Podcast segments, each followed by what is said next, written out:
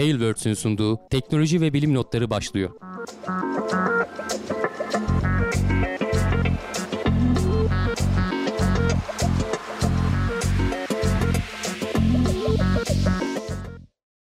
Teknoloji ve bilim notlarına hoş geldiniz. Ben Hamdi Kellecioğlu. Karşımda Volkan Ekmen var. Her hafta olduğu gibi teknoloji ve bilim dünyasında gözümüze çarpan haberlerle karşınızdayız. Nasılsın Volkan?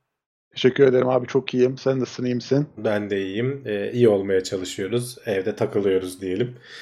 Ee, kısaca duyuruları yapalım. Ee, TeknoSeyir'e bütün TeknoSeyir ismiyle bütün kanallardan ulaşabilirsiniz. YouTube'dan, Twitch'ten, teknoseyir.com olarak sitemizden ulaşabilirsiniz.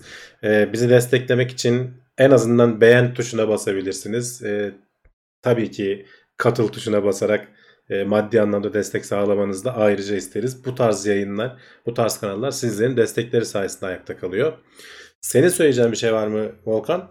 Abi Twitch'te de yayınlarımız devam ediyor. Özellikle Murat abi ve e, Umut çok orada fazla yayınları yapmaya çalışıyorlar. Orada da Prime abonelikleriniz varsa e, kullanmadıysanız eğer bir yere onlara da talibiz diyelim. Ben de ara sıra Murat abi eşlik etmeye çalışıyorum elimden geldiğince. Evet siz arada e, adam Ha, adam vurmaca oynuyorsunuz. E, Evet. Geçen Murat Cyberpunk oynuyordu. Ona ben denk geldim. Biraz izledim.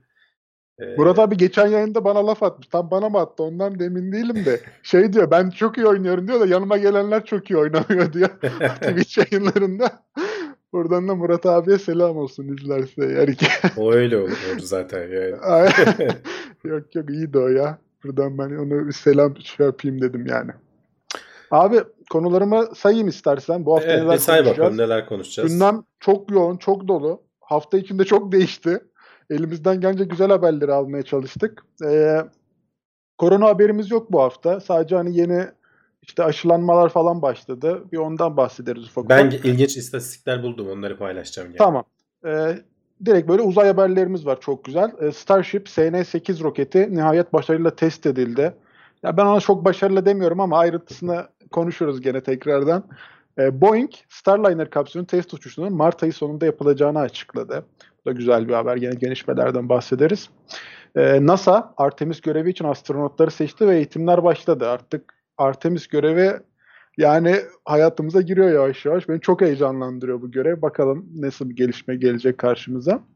Ve gene e, önümüzdeki yıl ay yüzeyinde çok fazla robot e, gezginlerin yarışını izleyebiliriz haberimiz var. Yine bundan bahsediyor olacağız. Gene ay yörüngesinde işi biten e, Chang'e 5 uzay aracı e, ay yüzeyine çarptırıldı. Görevi bitti diye onu orada postaladı araya. Bakalım sonuçları neler olacak. Ondan sonra dünyaya doğru iniyoruz. Çin dünyanın en hızlı kuantum bilgisayarına sahip olduğunu iddia etti. Gene bahsederiz haberimizde ayrıntılarından. Ee, gene benim çok ilginç bulduğum bir haber. Deniz suyu yükseldikçe alanı artan bir ada var. Adalar var daha doğrusu. Evet. Yani biz normalde deniz suyu yükseldikçe bu adaların yok olacağını tahmin ederiz ama bunların yüzey alanları artıyor. Çok ilginç. Gene ayrıntısından bahsederiz. Ve Everest Dağı'nın kesin yüksekliği konusunda anlaşmaya varılmış. Yine ondan da bahsediyor olacağız. Ve çok e, hoş bir haber. Pandemi döneminde balinalar kafa dinliyor abi. Bizden kurtuldular. Pek çok Artık hayvan bizde- türü gibi balinalar Evet, da kafa dinleyebiliyor. Onlar da kafa dinliyor ve gene en son böyle çok güzel bir haberle gündemimizi bitiriyor olacağız. Evet, e, bugünün asıl e, olayı Google çöktü bir ara. E, inşallah biz de hani yayın esnasındayken tekrar çöküp de e, bizi yarı yolda bırakmaz. Şimdilik bir sorun yok gibi. E, istersen korona haberleriyle başlayalım. Evet. E, dedim ilginç istatistikler var. Önce tabii ki devletin paylaştığı istatistikleri pay- e, anlatalım bir. E, bugünkü sayılara bakalım. E, hayatını kaybedenler 200'lülerin artık bayağı bir zamandır üstüne çıkmıştı. 229-230'larda. Ee, yeni hasta sayısı e, gene 30 binlere bir ara aşmıştı. Şimdi biraz altında. Yani genel olarak e, son böyle yükselme eğilimini kırmayı başardık. Hafif böyle yatayda seyretmeye başladı. Henüz inişe geçmedi sayılar. E, ama genel olarak öyle bir e, eğilim var. Ama tabii ki hani buradaki anlatılan sayılara her zaman olduğu gibi e, her yayında söylediğimiz gibi o kadar güvenemiyoruz. E, her ne kadar hani Sağlık Bakanlığı'nı ben dinlediğim zaman kendi çapında mantıklı açıklamalar getirse de diğer devletlerin sayıları da aynı şekilde hani sadece bizimle ilgili değil diğer devletlerin verdiği istatistiklerde de benzer sorunlar var. Biz hep ne diyoruz? En doğru sonucu e, fazladan ölüm sayıları verir. Hatta ben geçen haftalarda İstanbul için olan e, birileri iste- grafiğini çıkardığı için onları paylaşmıştım. E, bu hafta Güçlü Yaman diye bir, birinin Twitter'da paylaştığı Türkiye'nin nüfusunun %58'ini oluşturan e, 16 büyük şehir, 8 il merkezi ve 3 ilçenin istatistiklerini bir araya getirdiği gene fazla ölümler. Yani geçmiş son 5 yılın ortalamasına göre 2020 yılında fazladan ölen kişi sayısı nedir? Yani 2020 yılında ne değişti dersen pandemi değişti. Hani tamam nüfus da biraz arttı. Ona da zaten doğrulama e, istatistiksel olarak doğrulamasını yaptıktan sonra ona rağmen fazla ölümler e, bunu gösteriyor. E, direkt toplam sayıyı söyleyeyim. 11 Mart'la 8 Aralık e, arasında Türkiye'de ölenlerin sayısı 48.624. Buradaki verileri bu arada Sağlık Bakanlığı'ndan falan değil doğrudan belediyelerin açıkladığı ölüm sayılarından almış. Hani artık e, tırnak içerisinde güvenmiyoruz ya Sağlık Bakanlığı'ndan açıklanan verilere. O yüzden not düşüyor. Hani dikkat fazla ölüm verisi bak şurada ortada yazıyor. E-Devlet Belediyeler yani Sağlık Bakanlığı'ndan alınmamıştır diye özellikle not düşülüyor. Yani şuradaki toplam vefat sayısıyla karşılaştırıldığında 16.640 nerede? E, Türkiye çapında bu Sağlık Bakanlığı'nın açıkladığı. Buradaki e, 48.000 nerede? Zaten 3 katı. Ki bu da nüfusun %58'ini diyor. Onu doğruladığın zaman şurada oranını da vermiş. E, toplamda 84.000 gibi bir sayıya ulaşıyorsun. Günlük 1000 kişiden e, fazla ölüm demek bu. Hani biz günlük 230'lu sayılardan falan bahsediyoruz. Türkiye geneline e, doğruladığın zaman 84 bin hayatını kaybeden olduğu söyleniyor. Yalnız hemen koşup bu rakamı onu tekrar uyarıyorum. E, bu sayıyı hemen gidip diğer devletlerle karşılaştırmayın. Onların açıkladığı sayılar da yanlış arkadaşlar. Onlarda da fazladan ölüm sayılarına bakmanız lazım. E, çünkü e, devletler hani koronadan öldü demek için belli kriterler olması gerekiyor.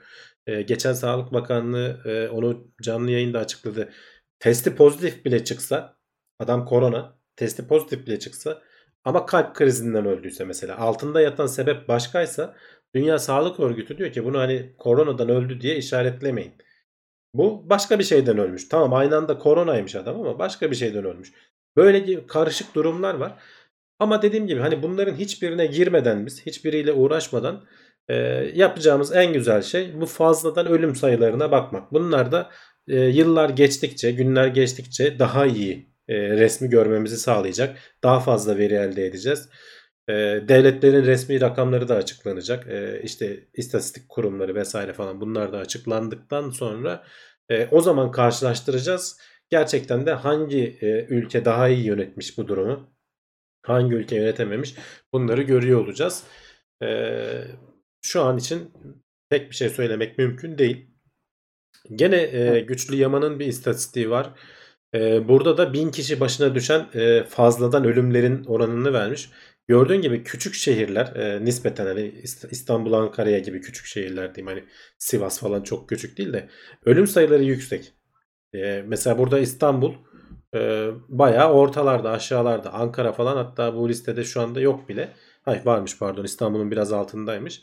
Yani Uşak, Sivas, Kahramanmaraş buralar yukarıda. Buralarda muhtemelen e, yoğun bakım e, hasta yatakları falan yeterli gelmiyor herhalde. Yani bilmiyorum tam olarak e, sebebini bilemiyoruz. Hani böyle bir tablo var karşımızda. Burada da gene bak hemen açıklama olarak ölüm sayıları E-Devlet'ten alınma, şeyden alınmamıştır. Sağlık Bakanlığı'ndan alınmamıştır diye not düşülmüş. Çok ilginç bak Çorum e, eksi de farkındaysan fazladan ölüm sayıları dedik ya. E, Çorum geçmiş yılların ortalamasına göre daha az ölüm varmış orada. Ya iyi. insanlar e, topluca göç ettiler. Adam kalmadı. ya da herkes evine çekildi. Pandemi kurallarına çok iyi uyuyorlar. E, 11 Mart 1 Aralık arasındaki e, sayılar bunlar. Her bin kişiye düşen e, fazladan ölüm sayısı. Çorum'da kimse ölmedi değil. E, Çorum'da birileri öldü ama geçmiş 5 yılın ortalamasına göre fazladan ölüm sayısı eksilerde. Demek ki daha az kişi ölmüş. Ama mesela Uşak'a bakıyorsun. 1000 kişide 3 kişi daha fazla ölmüş geçmiş yılların ortalamasına göre. Bu istatistikler bunu gösteriyor. Ee, hani kaynağını da tekrar söyleyeyim. Güçlü Yaman. Ee, merak edenler takip etsinler. Ee, bazen böyle ilginç istatistikler paylaşabiliyor. Ee, biz de hani bu tarz şeyler buldukça ben de paylaşıyorum. Sen yorumlara baktın mı? Neler diyorlar? Abi bir şey haberinden bahsedilmiş. Daha kolay yayılan bir versiyonu çıkmış, mutasyona uğramış gibi İngiltere'de bir haber yayılmış diyorlar ama Ya tam ben- kaynağı yok bizde. o Ben yüzden- görmedim. Ben duymadım öyle bir şey. Aha, bir şey diyemiyorum o Hani yüzden. İngiltere ile ilgili haber e, şey var sadece. Aşılar başladı. Evet orada artık halka aşılamaya Aha. başladılar. Bu Pfizer'in aşısı galiba başlandı. Ee, bizde de e, işte herhalde gelmiştir artık devletin eline. Ee, testleri falan yapılacak. Önümüzdeki 1-2 hafta içerisinde e, Sağlık Bakanı başta olmak üzere öyle diyor çünkü ilk ben kendime vurduracağım diyor. Ee, ekranların karşısında. Ee, onlar başta olmak üzere aşılanma sağlık çalışanlarıyla birlikte başlayacak. Ee, bakalım orada da hani kafalar karışık. Benim tanıdığım bazı arkadaşlarım var. Ben aşı olmam diyor. Doktor doktor arkadaşlarım. Bazıları da hani bulursam mutlaka olurum. Devletin onayladığı her türlü aşıyı olurum diyor. Yani zor e, karar vermek. Hani ben orada şey düşünüyorum.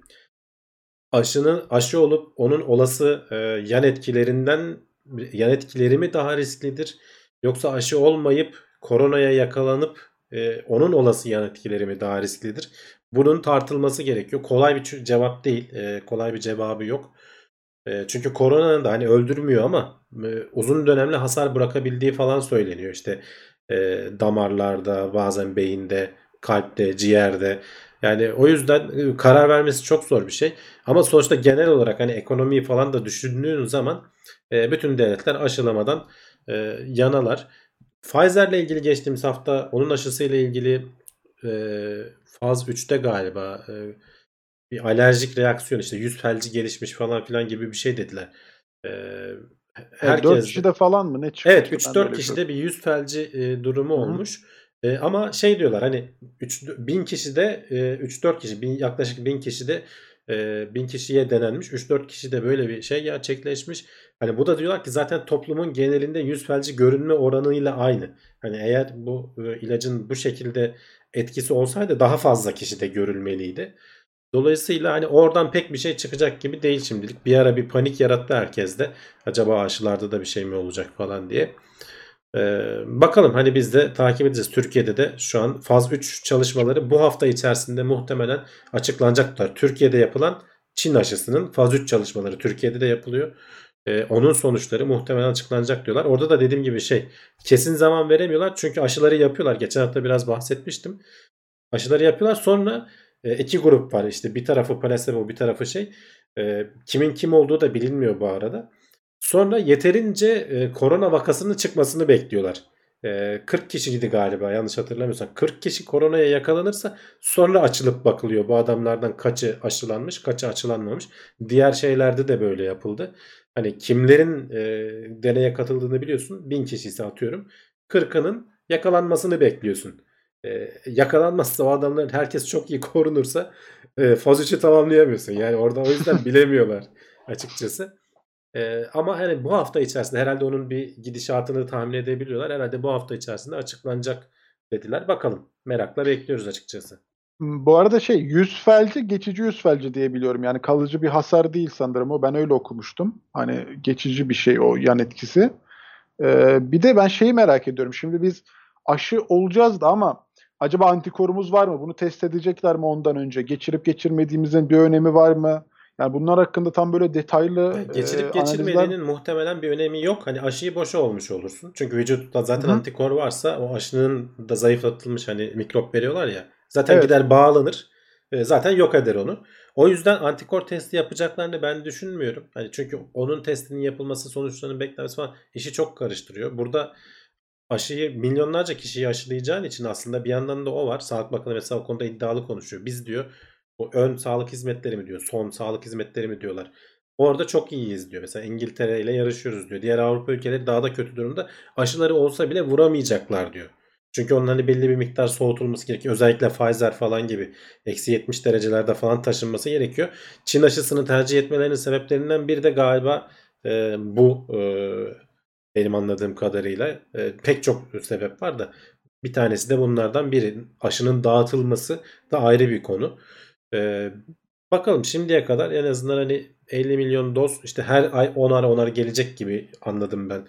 E, öyle bir şey aklımda kalmış. E, bu ayın sonuna yakın e, başlanır. Önümüzdeki hani Mart Nisan ayına kadar falan bize de belki sıra gelirse biz en son grupta oluruz herhalde.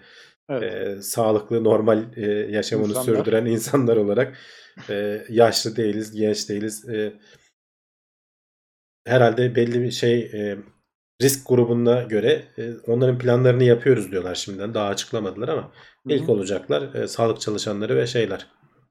Açıkçası ben şey bekliyorum. Sağlık Bakanı'ndan böyle güzel bir açıklama bekliyorum. O pandeminin ilk zamanlarında bu konularda böyle ilk başladığı zamanda çok güzel açıklamalar yapıyordu. Süreç, sürecin gidişatıyla alakalı. Haberciler de çok güzel sorular sorup güzel noktalara değiniyordu. Bu aşı konusunda da ondan böyle güzel bir e, yorumlar ve sorular Ya da orada güzel şeyler aslında çok açıkçası. açıklamaları hani toplantı yaptığı zaman ben takip etmeye çalışıyorum basın toplantılarını. Açıklamaları güzel de artık hani o yaz aylarında yaşanan e, güven erozyonu nedeniyle e, bu sayıların açıklaması falan artık ne dese biraz insanlar hani inanmamaya başladılar. En azından bir kesimdeyim. Orada da hani işi bilimsellikten çıkarıp siyasete dökebiliyoruz. E, yapacak bir şey yok. Hani bu dediğim gibi her yerde aşağı yukarı böyle bu şekilde ilerliyor süreç. E, hayatın içinden bir şey sonuçta. Bakalım. Evet, tedbirler devam ediyor. Yılbaşında da 4 gün yasak var. Onu da hatırlatalım. E, O da bugün açıklandı. Evet bugün bir seri şey açıklandı. E- En güzel Hı. şey aslında benim e, yanlış anlamadıysam bu e, koronadan dolayı hayatını kaybeden sağlık çalışanları meslek hastalığı olsun diyorlardı. Çünkü o zaman bazı hastalıklar şeylerden özlük hakları oluyor galiba. E, hı. onun öyle olacağını açıkladı galiba Cumhurbaşkanı yanlış anlamadıysam. Önemli bir şeydi. Yani e, bir pandemi sonuçta en ön sırada e, bununla savaşan e, kişiler e, şey oluyor yani meslek hastalığı sayılmıyor hayatını bundan kaybettiyse bile. Tamam bir pandemi hani toplumun genelini etkiliyor. Yani şimdi şey açısından baktığın zaman e, öteki taraf açısından açıklamalara baktığın zaman diyor ki hani bu bir kişiyi etkilemiyor toplumun genelini etkiliyor. Dolayısıyla hani doğrudan meslek hastalığı diyemeyiz. Belki evet tanım olarak ona uymuyor ama gene de e, şey olabilir yani sağlık çalışanlarına bir moral olması açısından devlet biz bunu karşılıyoruz demeliydi. Ki öyle de dediler gibi de anladım ben bugün açıklamalardan. Bir de senin dediğin gibi yılbaşında e, 4 günlük bir e, kapanma olacak. E, bilmiyorum inşallah. Almanya mesela dün açıkladı. Baya baya kapatıyor adamlar. Hani okulları okulları vesaireyi her şeyi kapatıyorlar. Çünkü çok yükseldi orada hayatını kaybedenlerin sayısı. E, 600'lerde falan. E, Amerika'da her gün 2000 kişi ölüyor. Yani bizim hani resmi rakamlardan yola çıkalım. 230'lar görünüyor ama bu da onların resmi rakamı. Bak dediğim gibi hani Ona da karşılaştırırsak çok inanmamak işte lazım. ikisini yani. de Aha. ikisini karşılaştırmak lazım. Yani onlar da bu kadar ölçüp söyleyebiliyorlar. Zaten e, bunun bir standardı olmadığı için her devlet kendine göre bir şey söylüyor. E, hatırlarsan geç iki hafta önceydi galiba. Şey bulabilmiştim bir yerde. Onun günceli hala yok. Devletlerin bu fazladan ölüm sayılarını karşılaştırıyordu. Orada Türkiye'nin rakamları yoktu ama İstanbul vardı.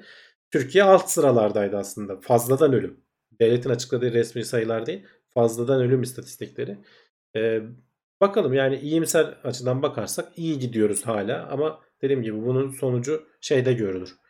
Ee, 3-4 ay sonra veya 1 yıl sonra bütün bu istatistikler çıkıp da e, ülkeler ne yapmış bu önümüze gelecek eninde sonunda ve son kararı o zaman verebileceğiz. Evet abi. Ee, tedbirlerimizi almaya devam ediyoruz. Hala süreç devam ediyor. Biz de ona göre e, yolumuzu çizeceğiz. Şimdi abi uzay haberlerimiz var. Güzel. Onlara geçeceğim ama öncelikle bir 300 kişi olmuşuz. Ne güzel. Yeni gelenlere de hoş geldin diyelim.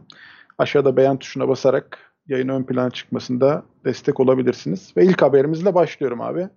Starship SN8 roketi nihayet başarıyla test edildi. Başarıyla. Sen Ama yani başarılı orada kısmı biraz ben tereddütlerim var açıkçası. ama bak başarıyla test edildi. Zaten orada anahtar Evet. kelime test edilmesi. Yani patlatsalar da başarılı test olacaktı. Daha fırlatamadan. Ee, burada yere indiremediler. Geçen haftanın en önemli haberiydi bence bu. Ee, birkaç kere de ertelendi. Ee, ben hani bayağı her akşam neredeyse takip ettim. Ee, bir kere ertelendi. İkincisinde de 2 saat kala ertelendi. Birinde 1 saniye kala ertelendi. Ee, otomatik sistem durdurdu. Ee, birinde 2 saat kala e, bunlar bir alanı boşaltıyorlar. E, hem deniz tarafını hem kara tarafını. Bir balıkçı teknesi mi girmiş ne olmuşsa 2 saat kala bir durdurdular geri sayımı. E, yakıt yüklemeye başlamışlardı onu geri boşalttılar bilmem ne falan filan bir ton iş. E, ama en sonunda başarılı bir şekilde şey yaptı. Yani burada ben hani bunu anlatıyorum ama ya ne olacak herhangi bir roket e, gibi algılamasın arkadaşlar yani takip etmeyenler. Bu belki e, geleceğin uçağı gibi bir şey olabilir arkadaşlar. Hani bu çünkü şey için tasarlanmış bir roket. Roket. Hani şimdi roketleri kullanıp atıyoruz. Bir kere fırlatıyoruz, bir kere koyuyoruz. Ateşliyor. O bütün e, muazzam gücünü bir kere daha harcıyor. Sonra e, denize düşüyor veya atmosferde yanıyor gibi düşünüyoruz. Bu öyle değil. Bu en az 50 kere belki 100 kere tekrar tekrar kullanılacak. Bu roketlerin e, altındaki motorların çalışma şeyi e, şu anda bak sağ alt köşede görülüyor. 3 tane motor var bunun üzerinde Raptor motoru. Hem e, Starship'in bu ikinci aşaması bu arada. Bunun altında bir de bundan daha da uzun e, birinci aşama olacak. E, bu ikinci aşaması insanları taşıyacak olan kısım. E, ikinci, üstteki kısım yani.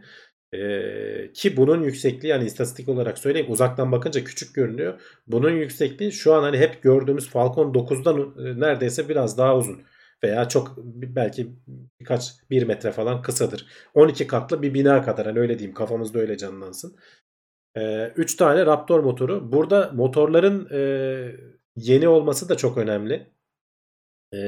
Daha önceki diğer teknolojilerden farklı şeyler içeriyor. Ayrıntılarına girmeyeceğim. Kullanılan yakıt ona göre düşünülmüş. Yapılacak manevra ona göre düşünülmüş. Yani ona göre dediğim tekrar tekrar kullanılmak üzere. Bu da bize ne getirecek? Bu işlerin ucuzlamasını getirecek. Belki o yüzden hani herhangi bir şeyden farklı diye düşünmemin sebebi o.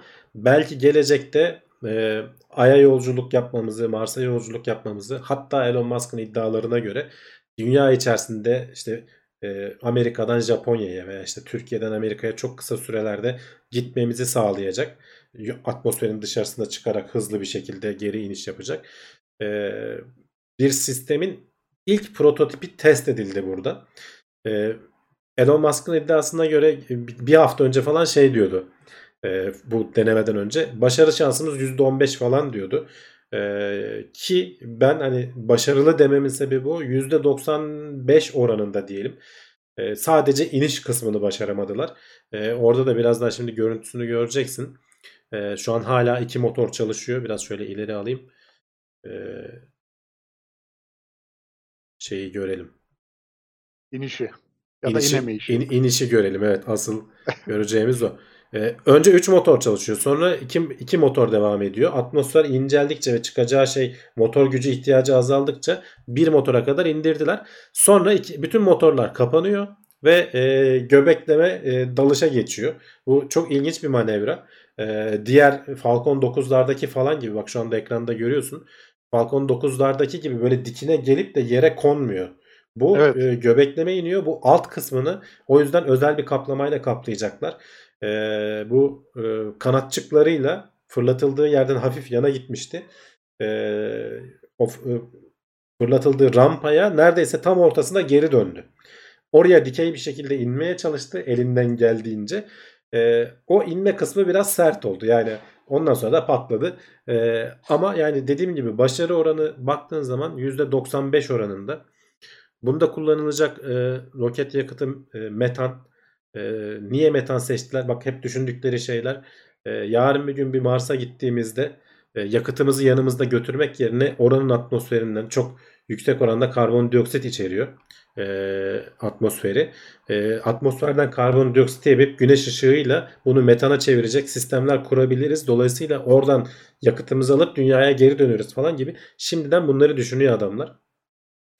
E, Dediğim gibi motoru da yeni. E, Raptor motorları da çok e, ilginç yapıya sahip. Bununla ilgili daha önce bahsettiğim bir yer vardı. Everyday Astronaut diye bir kanal var. Hem motorun niye bu motor seçildiği, motor teknikleri nasıl olmalı falan gibi anlattığı yaklaşık 50 dakikalık bir videosu var. Onu izleyin. E, bir de e, Starship'i diğerlerinden ayıran nedir diye geçen haftalarda da söylemiştim. Gene bir saatlik bir videosu var. E, onu izlemelerini tavsiye ediyorum. Bak şu anda bulutların içinden geçiyor. Değil aslında kendi çıkardığı dumanının içinden geçiyor. Fırlattığı rampaya geri döndü. E, bu e, aşamadan sonra roketlerden ikisi ateşleniyor. Bak şu manevra çok ilginç. Yani göbek üstü giderken bir anda dikeye dönüp e, şeyleri görebiliyor musun? Bak şu e, o kısım o kısım da çok ilginç. Şeyler roketler farklı açılarda çalışıyor. Gimbal dedikleri bir teknikle yani farklı şey kendi irtifasını falan yönünü düzgün bir şekilde korumaya çalışıyor.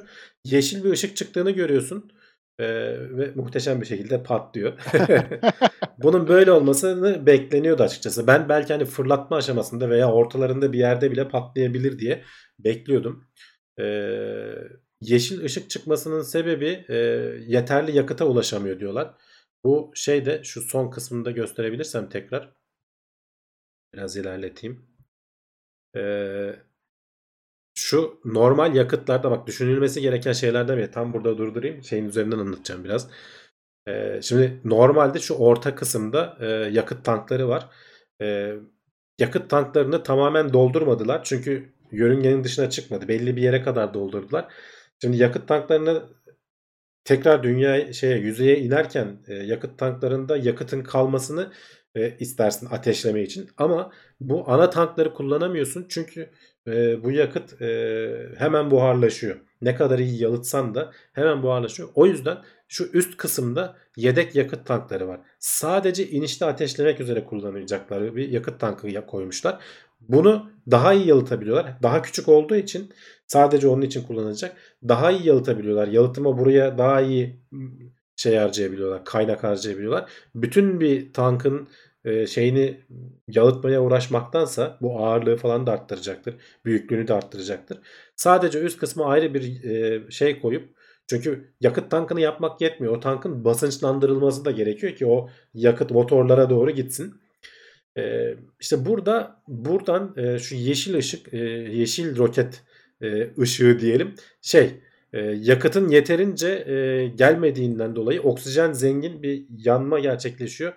Dolayısıyla çok yüksek sıcaklıklara ulaşıyor ve roket motorunun içerisindeki şeyleri yakıyor aslında benim anlayabildiğim kadarıyla. Böyle bir açıklama gördüm. Yeterince hani e, zengin karışım fakir karışım vardır ya burada fakir karışım oluyor e, yakıt açısından. E, oksijen zengin olduğu için e, zaten motorlardan biri daha erken sönüyor. Dolayısıyla e, bu koca e, araç kendini yavaşlatamamış oluyor ve yüzeye hızlı bir şekilde iniyor. E, düşündüğümden çok daha iyi gitti. Ben dediğim gibi beklediğimden. Şöyle bir video daha var onu da göstereyim. Bunu da tam alttan çekmişler. Muazzam görünüyor. Yani göbekleme e, roket inerken birazdan göreceksin. E, tam aşağıdan çıkmıştı. Bak kenarlarından küçük şeyler çıkıyor. Onlar işte yön vermesini sağlayan küçük iticiler. O, o iticilerle kendisini ayarlıyor. Bak birazdan tam dikey konuma gelip e, roketlerin ateşlendiğini görüyorsun. Çok güzel bir görüntü bu. E, çok iyi çekmişler. Birazdan tabii tepesine inip patlayacak ama e, o arada görüntüyü aktarmayı başarmış. Yani, Aa, bunu görmemiştim. Bayağı iyiymiş ya. Bu, bu çok iyi evet yani çok evet. iyi bir açıdan çekilmiş. Tam altından çekilmiş. Pek çok kişi çekti zaten yani e, bir sürü meraklısı var. E, bakalım SN8'di bu. E, SN9 hazır e, bütün şeyleriyle. Gerçi onun da başından bir kaza geçti. Bundan hemen sonra e, şeyde korum hangarda korumalı bir şekilde duruyor. E, ayaklarından biri kırılmış onu tutan yan yatmış alet böyle hangarın duvarına dayanmış. Belki görüntülerini görenler vardır izleyiciler arasında. E, onun işte vinç vinç getirdiler düzelttik hani e, şey yok hani bir hasar görmemiş anlaşılan. Tabii onun kontrolleri yapılacak. Şimdi arkasında hemen SN10 SN11 var diyorlar. E, SpaceX'in en e, ilginç özelliği diyeyim. Çok hızlı bir şekilde e, bu testleri yapıyor. Patlatmaktan çatlatmaktan korkmuyor e, hızlı hızlı test edip e, aynı yazılım mantığında hani agile development denir yazılımcılar bilir böyle hızlı geliştirme tekniği yaparsın hemen piyasaya sürüp sonuçlarını alıp bir daha güncellemeler getirsin. Burada da SpaceX onu uyguluyor aslında roket teknolojisine. Bir kere yapayım da ben günlerce test edeyim, ay yıllarca tasarlayayım sonra bir kere test edeyim mantığından çok yapalım. Ne kadar çok test edersek o kadar çok verimiz olur. O sayede daha da iyileştiririz mantığıyla yaklaşıyorlar. Ben çok eğlendim yani bu şeyi izlerken. Belki anlatmamdan... Kesinlikle eğlenceliydi. O konuda ee... hiçbir problem yok yani. Neyse ki Türkiye saatiyle de düzgün bir zamana denk geldi. Hani çok geçe demeyeyim en azından hani bir buçuk iki gibi bir saat e, de e, şey yapıldı. Bu deneme gerçekleşti. Hani gece 4-5 olsaydı üzülürdüm açıkçası. Şey çok ilginç geldi bana abi. İlk kalkışında baya bir yavaş kalkıyor. Yani böyle yerden ayrılması çok yavaş bir hızla gerçekleşiyor. Hem ağırlık hem boydan ötürü. Bir de Ya o şey de olabilir. Ha? Roket motorlarına çok yüklenmemek için belli bir seviyede çalıştırıyor da olabilirler. Onu bilemiyoruz. Çünkü dediğim gibi şeyler de bana öyle geliyordu. Falcon 9 da ilk başlarda ya çok zor kalkıyor gibi geliyordu. Şimdi mesela izliyorum Falcon 9'a fırlatmalarını. Böyle fit diye gidiyor alet. Yani evet. Ee, ya işte bilmiyorum tamamen atıyorum şu anda Ee, saçmalıyor da olabilirim. Ya hani roketler, motorlar hani aşırı zorlanmasın diye belli bir seviyede çalıştırıp sonra yavaş yavaş arttırıyorlar gücünü. Kendilerinden emin oldukları zaman da veriyorlar gazı gidiyorlar şeklinde olabilir. o da bir e, yöntem. Yani öyle bir şey olabilir. Gerçek dediğin gibi zor kalktı. Ee, bunun hani bu dediğim gibi şu uzaktan gördüğümüz yanında Falcon 9 olmadığı için e, büyüklüğünü insan algılayamıyor. Onun birinci aşamasının kadar büyük bir şey. Bir de bunun altına ben o büyük uzun iticisi gelince o bundan da daha büyük ve uzun bir şey. 39 tane motor olacak şu an. Bunun altında 3 tane motor var. Altında 39 tane ne olduğunu düşünsene ya da 33'tü galiba şimdi sa- ta- hatırlayamadım, sayıyı ama yani acayip bir şey olacak. Muazzam bir şey olacak.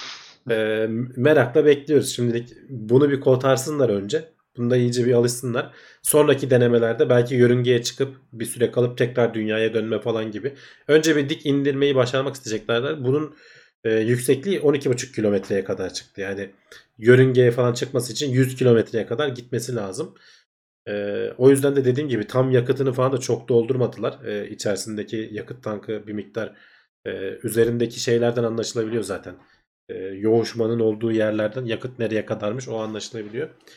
E, karmaşık işler. E, birazdan bahsedeceğiz. Hani e, Boeing Boeing ne işler yapıyor. E, SpaceX e, tam hız gidiyor. Yani hem kapsülde olsun, Crew Dragon kapsülünde olsun, hem Falcon 9 fırlatmalarında olsun, e, hem de işte Starship denemelerinde olsun. Bize en çok malzemeyi sunan, en çok keyfi veren firma şu anda.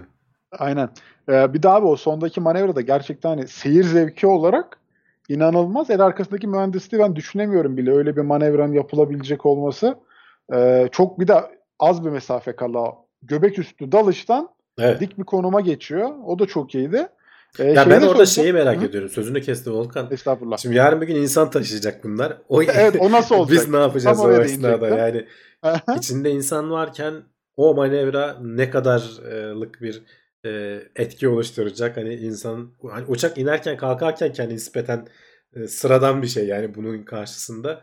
Sen düşünsene yani şu şekilde giderken bir anda böyle bir konum alıyor alet. Yani bilmiyorum. Be- Belki alışılır gidilir hani zamanla da.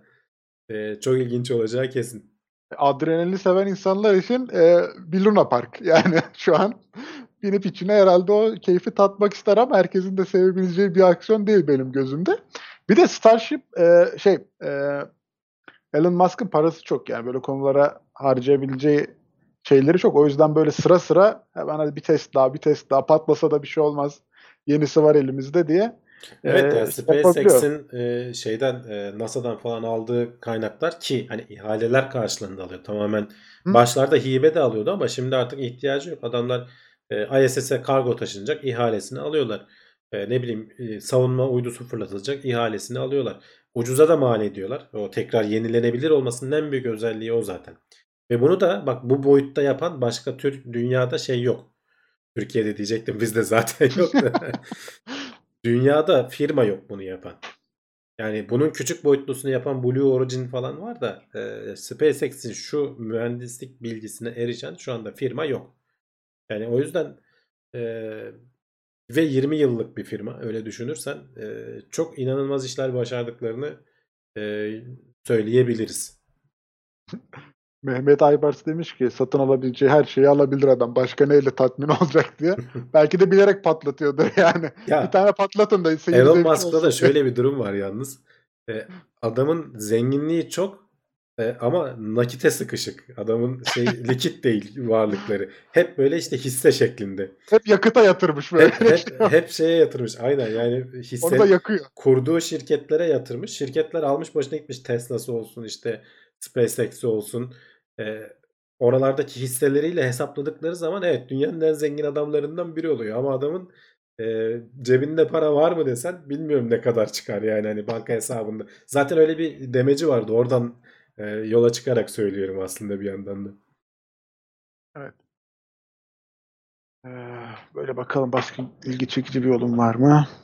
Evet yorumlara bakalım. Yani bu e, haber bana dediğim gibi bu hafta acayip keyif verdi. Bakalım SN9'u da heyecanla bekliyoruz. Belki çok da uzak olmayacaktır. Hani belki birkaç hafta içerisinde onu da deneyeceklerdir. Şu an orayı şeyi temizliyorlar. Ee, pedin, e, fırlatma pedinin e, çöplerini temizliyorlar. Kalıntıları temizliyorlar. Evet. Ee, onlar da temizlendikten sonra belki SN9'u dikip oraya yeniden bir fırlatma denerler hemen. Evet Alper demiş ki gyro içeren koltuklarıyla o etkiyi azaltabilirsin ama sanki o kadar azalmaz gibi geliyor bana o etki açıkçası. Yani yönünü belki azaltabilirsin. Ee, ama hani hissedeceğin şey en azından şey olur. Hani böyle yana öne falan değil de sırta üstü hissetmeni sağlayabilirler belki arkaya doğru yatarak. Zaten Evet. dik konuma geldiğin zaman muhtemelen sırtın şeye gelecek gibi olur. Ee, koltuğa gelecek gibi tasarlanır herhalde. Bilmiyorum göreceğiz yani ben merakla bekliyorum. Şeyi Evet, çok bakalım. düşürüyor ama yani e, maliyetleri çok düşürecek. O yüzden bu çok önemli. Yani herhangi bir roket e, testinden eğer planlandığı gibi giderse her şey. Çünkü dediğim gibi bütün tasarımını ona göre yaptılar. E, tekrar tekrar kullanılmak üzere. E, o zaman maliyetler çok düşecek. Yani e, geçmiştekilerle karşılaştırılamayacak seviyelere inecek. Ya belki de ilklerde hep böyle gönderecekler. Hiç geri gelmeyecek kimse abi. Sürekli gidiş. Tek yön bilet yani. Belki O de da- öyle olacak. Evet. Be- Başlarda belki öyle olur da e, Aha. Ona da Sonra razı ya. diyecekler. On- ona Bir da razı yap- insanlar var yani. Ben gideyim oralarda kalayım diyecek bir sürü macera perest çıkar. Bakalım merakla bekliyoruz şimdi. SN9'u e, geldiği zaman onda haberini yaparız, ayrıntılarını konuşuruz. Bu arada Boeing de durmuyor abi. Starliner kapsülünün test uçuşunu Mart ayı sonunda yapacağını açıkladı. Evet, e, bu haberi özellikle şey için aldım. Aslında hani Mart sonuna kadar daha nasıl olsa konuşuruz diye eklemeyecektim ama bir öncekiyle hani biraz bahsettim. Yani Boeing gibi son derece köklü bir firma. E, sonuçta SpaceX'in rakibi. E, biliyorsun bunlar e, neredeyse aşağı yukarı aynı zamanlarda demo görevlerini yapacaklardı. E, SpaceX yaptı. Çok başarılı oldu demo görevi. Şimdi artık hatta astronotları da gönderiyor. E, birkaç e, ay önce onu da gerçekleştirdiler. Ama Boeing'inki testi e, bir işte zamanlama hatası oldu. Timer'da bir şeyler oldu falan dediler. E, istenildiği gibi gidip de Uluslararası Uzay İstasyonu'na kenetlenemedi. Dünyaya döndü bir şekilde herhangi bir sıkıntı olmadan ama sonra pek çok arıza sıkıntı keşfedildi. E, bunların düzeltilmesi e, sağlanacak. Boeing e, Mart ayının sonunda e, daha ikinci e, demo görevini yapacak aslında. E, insanlı uçuştan önce, insanlı demodan önce. Yani insansız demo görevini yapacak. Uluslararası Uzay İstasyonu'na kenetlenecek. Bütün her şey düzgün giderse bu arada haber geçmiş haberlerden hatırlayacaktır izleyicilerimiz. Şey diyorduk. e, Bundan 6 ay önce falan yaz aylarında bu yılın sonlarında yapmayı planlıyorlar diyorduk. Bak gelecek yılın Mart ayının sonuna diye tarih verdiler. 29 Mart'tan önce olmayacak diyorlar. Belli de olmaz. Belki gene erteleyecekler. Yani hani SpaceX başarılı diyoruz ya al işte Boeing gibi yılların firmasının yapamadığını adamlar yaptılar yani çok çok daha az kaynaklarla. Bu ihalelerde falan da Boeing, e, Lockheed Martin falan gibi firmalar daha fazla alıyor. E, hatta bir ara SpaceX dava e, açmıştı. Sonra geri aldılar o davayı falan. Kardeşim biz de aynı işi yapıyoruz. Bize daha az veriliyor. Bunlara daha çok veriliyor falan diye. Bilmiyorum tabii belki başka ayrıntıları vardır ama sonra geri çektiler o davayı da. Öyle bir durum olmuştu. E, yani kolay işler değil. Sonuçta hani insan gönderileceği için tabii ki her şeyin çok incelenip sık dokunması lazım. E, ileride mutlaka hani Boeing de başaracaktır. Ondan şüphem yok. E, biraz belki hani gecikecek. Ki böyle işlerde hani bir yıllık gecikme falan hiçbir şey değil. Hani NASA'nın geçmiş projelerine bakarsan işte SLS'e bilmem neye falan bakarsan Orion kapsülüne falan o gecikmelerin zaten e, haddi hesabı yok. Zaten o yüzden eleştiriliyorlar. Ama özel firma nispeten daha az olacaktır. Hele hele bir de rakiplerin varsa onlar işi e, almış başını gidiyorsa. E, tam ne zaman olacağı ile ilgili bir şey söyleyemiyorlar. Çünkü bu da gidip dediğim gibi e, Uluslararası Uzay İstasyonu'nda kenetlenecek. Şimdi orada hali hazırda bir Crew Dragon 1 var. E, bunların kenetlenebileceği iki tane uç varmış uzay istasyonunda. Crew Dragon 1 varken Soyuz'un da gidip gelme durumları söz konusu oluyor. E, birbirleriyle karışmaması için hani bizim aynı anda şey de olacak. E, Crew Dragon'un oradaki işte astronotların görevi bitecek. Onlar dünyaya dönecekler. Yeni bir SpaceX görevi olacak. Crew Dragon 2 e, Crew 2 görevi olacak. Bunların hepsinin planlanması lazım. Belki onu o da Mart'ın sonuna olacak deniyordu. Belki onu e, Nisan ayına falan atabiliriz e, diyorlar. E, bakalım biz de takip edeceğiz. Zaten önümüzdeki birkaç ay e, işte bu e, SN9 olsun vesaire e, ne bileyim bu Mars'a inecek Perseverance e, şey olsun Şubat'ta biliyorsun 3 tane e, araç gidiyor şu anda oraya. Onları izleyeceğiz. E, Mart ayında da bunları izleriz. Yani uzay konusu baya baya gidiyor. Zaten sıradaki haberde bununla alakalı istersen Ya geçelim. farklı farklı firmalar abi bu işe giriyor. Çok güzel. Rekabet dediğin gibi çok önemli. Ee, neler olacak heyecanla takip edeceğiz. Dediğin gibi abi şimdi NASA e, Artemis görevi için de astronotları seçti ve eğitmeye başladı. Ee, orada da gelişmeler var yani. Şimdi şu ilk gözüme çarpan şey, yorumlarda ne yazmışlar diye. Şimdi biz burada NASA, SpaceX, Evet, Boeing patates konusu- konusu değil mi abi? Hayır ilk gözüme çarpan şu. Abdullah Ataş'ın tepsi kebabının altına dizilen patatesin tadına doyulma. Ya arkadaşlar ben ne anlatıyorum? abi millet aç herhalde ben onu Ha, anladım. Konu nasıl buraya geldi yani ben Yani, hani konuşurken bir yandan da yorumları takip edemiyorum. İlk baktım şöyle ne yazmışlar diye bunu görünce ya dedim ne yapıyoruz burada? yanlış acaba yanlış bir şey mi yayınlanıyor arada? Evet acaba ara- şey araya korsan şey mi giriyor? Konu Aynen. nasıl buraya geldi?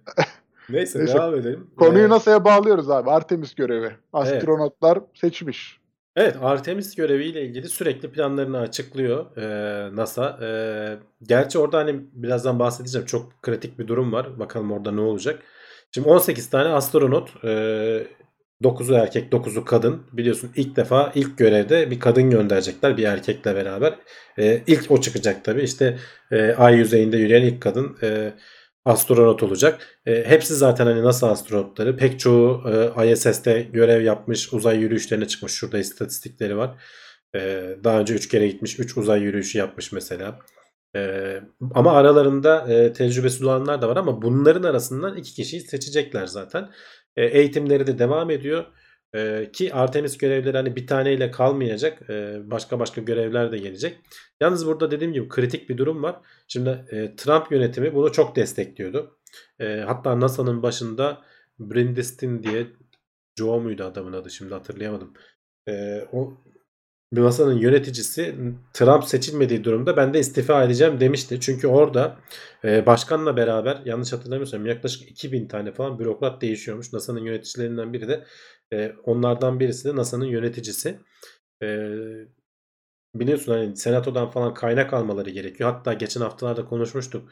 3 milyar dolarlık bir e, kaynak ihtiyaçları vardı. E, bunu alamazsak e, 2023 hedefi zora girer. E, işte ne kadar geç alırsak o kadar zora girer falan gibi açıklamalar yapıyordu e, NASA'nın yöneticisi. Yani bakalım e, önümüzdeki günlerde işte bu başkanlık el değiştirecek. Acaba yeni gelen hani demokratlar bu Artemis görevlerine bu kadar asılacaklar mı? E, 2023 hedefi vardı işte Trump'ın. E, bakalım hani belki de bu seçtikleri kişi 2023 değil de 2027'yi bekleyecek. Atıyorum şimdi tamamen. E, o kadar kaynak o zaman ayrılacak. Keşke hani kaynağı ayırsa da e, Amerika biz de e, takip etsek. Tabii biz parayı harcayan biz olmadığımız için e, bizim için sorun yok. Bakalım bekliyoruz yani. Abi Artemis görevi çok heyecanlandıran bir görev açıkçası. Ee, ayrıntıların böyle gelmesi güzel oluyor. Ee, şey, rukiler de var yani. Çaylak astronotlar da var bu görevler için.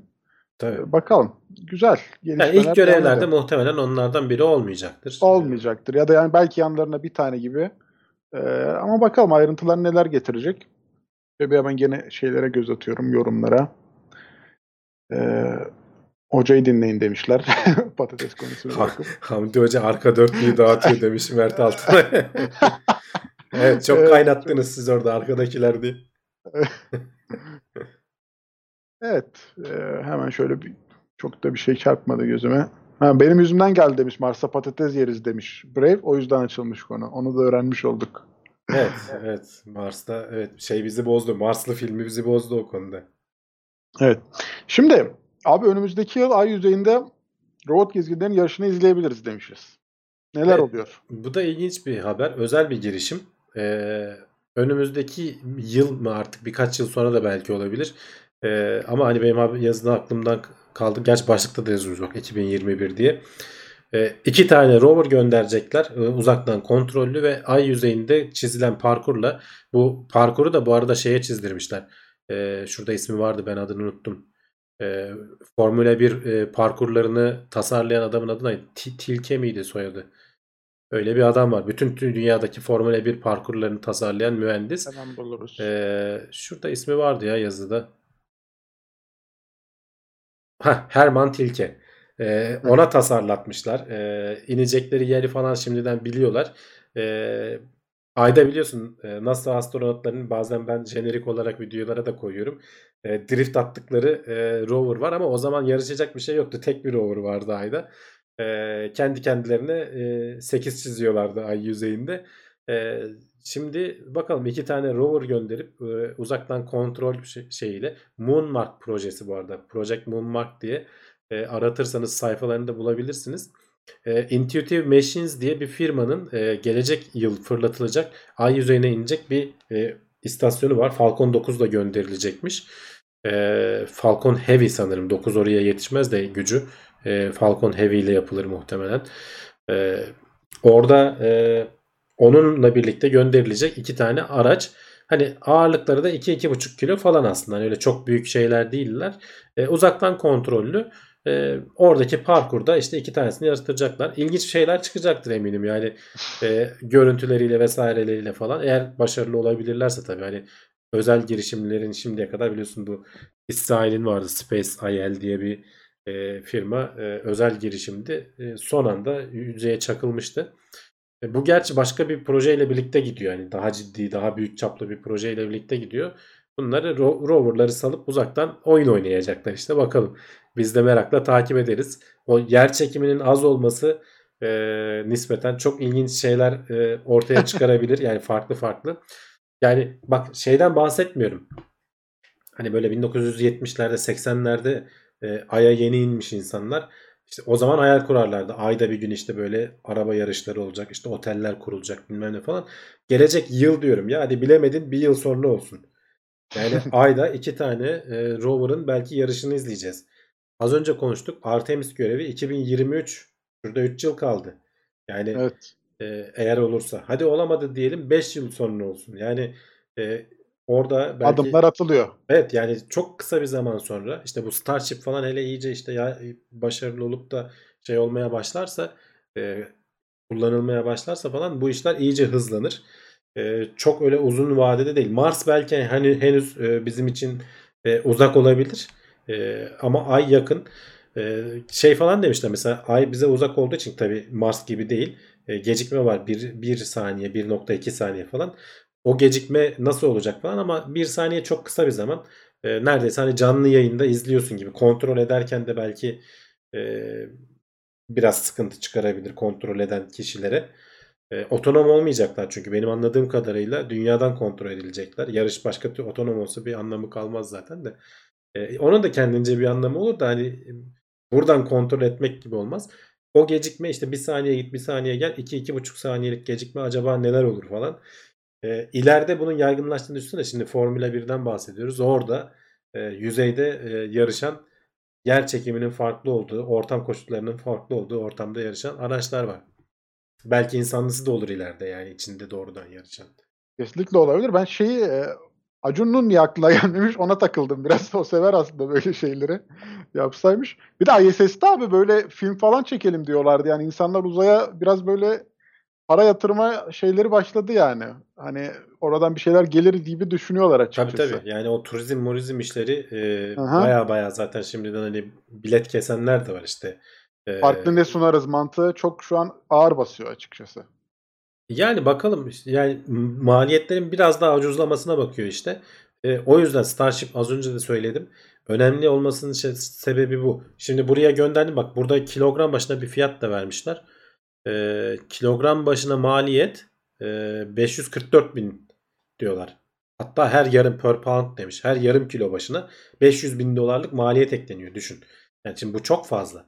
Bunun da sen insan gönderemezsin oraya. O zaman yediğin yemeğin hesabını yapar herkes zayıflayayım diye. Öyle olmaz tabii. Starship işte onu çözecek.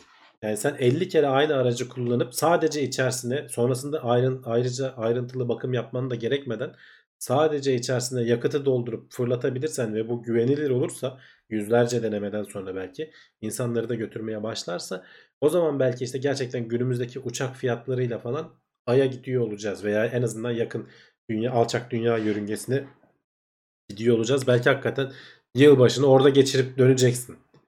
E, maliyetler tabii ki dünyadaki gibi olmaz ama erişilebilir olacaktır en azından bir kesim için. Gitgide de o düşecektir. Nasıl uçaklar bir zenginlik sembolüydü eskiden. Şimdi baya baya otobüse binmeye üşenip uçağa biniyorum ben yani. Çünkü e, hele biraz da önceden alırsan e, bilet fiyatları neredeyse aynıya geliyor. Otobüsten ucuza bile geliyor abi. Bazen ucuza bile yani. geliyor evet. Yani 15 saat yol gitmekle 1 saatte 1,5 saatte gitmek tabii ki o tercih ediliyor. Yarın bir gün bu noktaya gelebilir. Starship o yüzden çok önemli. Onun ilk adımı, onun ilk denemesi. Ve başarılı da oldu bence. Evet bakalım yani güzel gelişmeler gene devam edecek. Peki abi e, şimdi bu Chang'e 5 uzay aracı vardı bizim.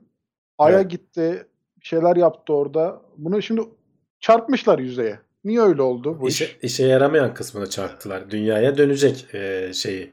Şu anda e, ne dedik? 15 Aralık'ta mı 16 Aralık'ta mı ne demiştik dünyaya dönüş için? E, onu bekliyoruz. E, Çin'den henüz bir haber yok o konuyla ilgili. Ayın yörüngesinde, ayın yüzeyinden parça topladıktan sonra yörüngede randevu olmuştu. İki araç bir araya gelmişti. Kenetlenmişlerdi. E, parçalar birinden ötekine aktarıldı. O dünyaya doğru yola çıktı. Ayın yörüngesinde kalan parça sağa sola bulaşmasın işte başımıza bela olmasın diye e, yüzeye çarptırıldı. Hatta onu şurada aslında e, kenetlenme çarpma anının yok da şey videosu var. E, Ayrıldı. ayrıldığı anda videosu var işte bu dünyaya Hı gidecek kısımla ötekisi arasında ayrışıyorlar ayın yüzeyi tam yörüngesinde. Sonra işte ay tarafında kalanı e, başımıza bela olmasın gider bir yerlere çarpar diye e, ayın yüzeyine çarptırdılar. E, bakalım yani önümüzdeki hafta eğer başarılı olursa ki Çin hani her aşamada şu anda başarılı oldu görünüyor. Bu aydan parça toplayıp dünyaya getirme konusunda. Birkaç gün içerisinde bununla ilgili e, haberleri de e, şey yapabiliriz. Hani ben mümkün ol- olursa eğer hani canlı yayını falan yaparlarsa e, bulursam öyle bir link Twitter'dan paylaşırım. Hani beni takip etsinler. Twitter'dan Heykellecioğlu diye e, aratırsanız çıkar. Oradan takip ederseniz e, bu tarz böyle linkler bulduğumda paylaşmaya çalışacağım. E, Çin'in şeyini ne denir yapamadığı pazarlamayı biz yapalım elimizden geldiğince uzay meraklıları olarak. Hay- Şey ya şimdi biz e, uzayı kirletmiştik. Ayı da böyle ufak ufak artık parçalar bırakmaya başladık yani. E, Ama tabii. ayın da başta gelmeyen kalmadı. Bir yandan işte asteroitler vuruyor. Gelen uzay araçları şey rampalarını bırakıyor. Onlar gidiyor. Üstüne böyle ya çarptırıyorlar şeyde parçaları konuşuyoruz ya e, işte plastik kirliliği her yerde diye. Evet. 10 yıl sonra bak çok değil 10 yıl sonra e, ayda işte bilmem ne tepesinde plastik parçaları bulundu diye belki ha şimdi de vardır araştırsak dünyadan falan bir şekilde gitmişlerdir oraya. E, haberleri çıkacak muhtemelen. E, bu da öyle çıkacak. Ben ona üzüldüm ya yani ayın böyle orada götürüyorsun onu geri getirmeyelim. Çarp ay var orada bırakırız ne olacak. Hani ileride de şimdi diyoruz ki orada yarış yapacak. Yarış arabası gidecek o parçaya İşte çarpacak. Hepsi maliyet o yüzden. Yani geri Tabii, tabii, getirmeye öyle, kalksan kesinlikle. üzerine ekstra yakıt koyacaksın. O da tamam geri getirip dünya atmosferinde yakmayı sağlayabilirsin. Ama e, kaç kilo işte yarım kilosu 500 bin dolar dedik. Yarın bir gün ucuzladığı zaman belki uzay çöpçüleri çıkar e, oraları toplarlar. E, o tarz şeyler olur. Şimdi hani kendi yörüngemizdekileri yapmaya başladık ama yarın bir gün Ay'a gideceğiz. Ay'da da yapmak zorunda kalacağız. Mars'a gideceğiz. Mars'ta da yapmak zorunda kalacağız. Yani. Abdullah Ataş demiş ki yavru uzaylıların midesinden plastik atıkları çıktı haberleri göreceğiz. Evet evet öyle olacak. Uzaylıları da bulursak aynen öyle olacak. Ümit de demiş ki ayı bırakalım Titan'ı Mars'ı bile kirlettik demiş. Uzayı da kirlettik yani ona artık zor bir durum.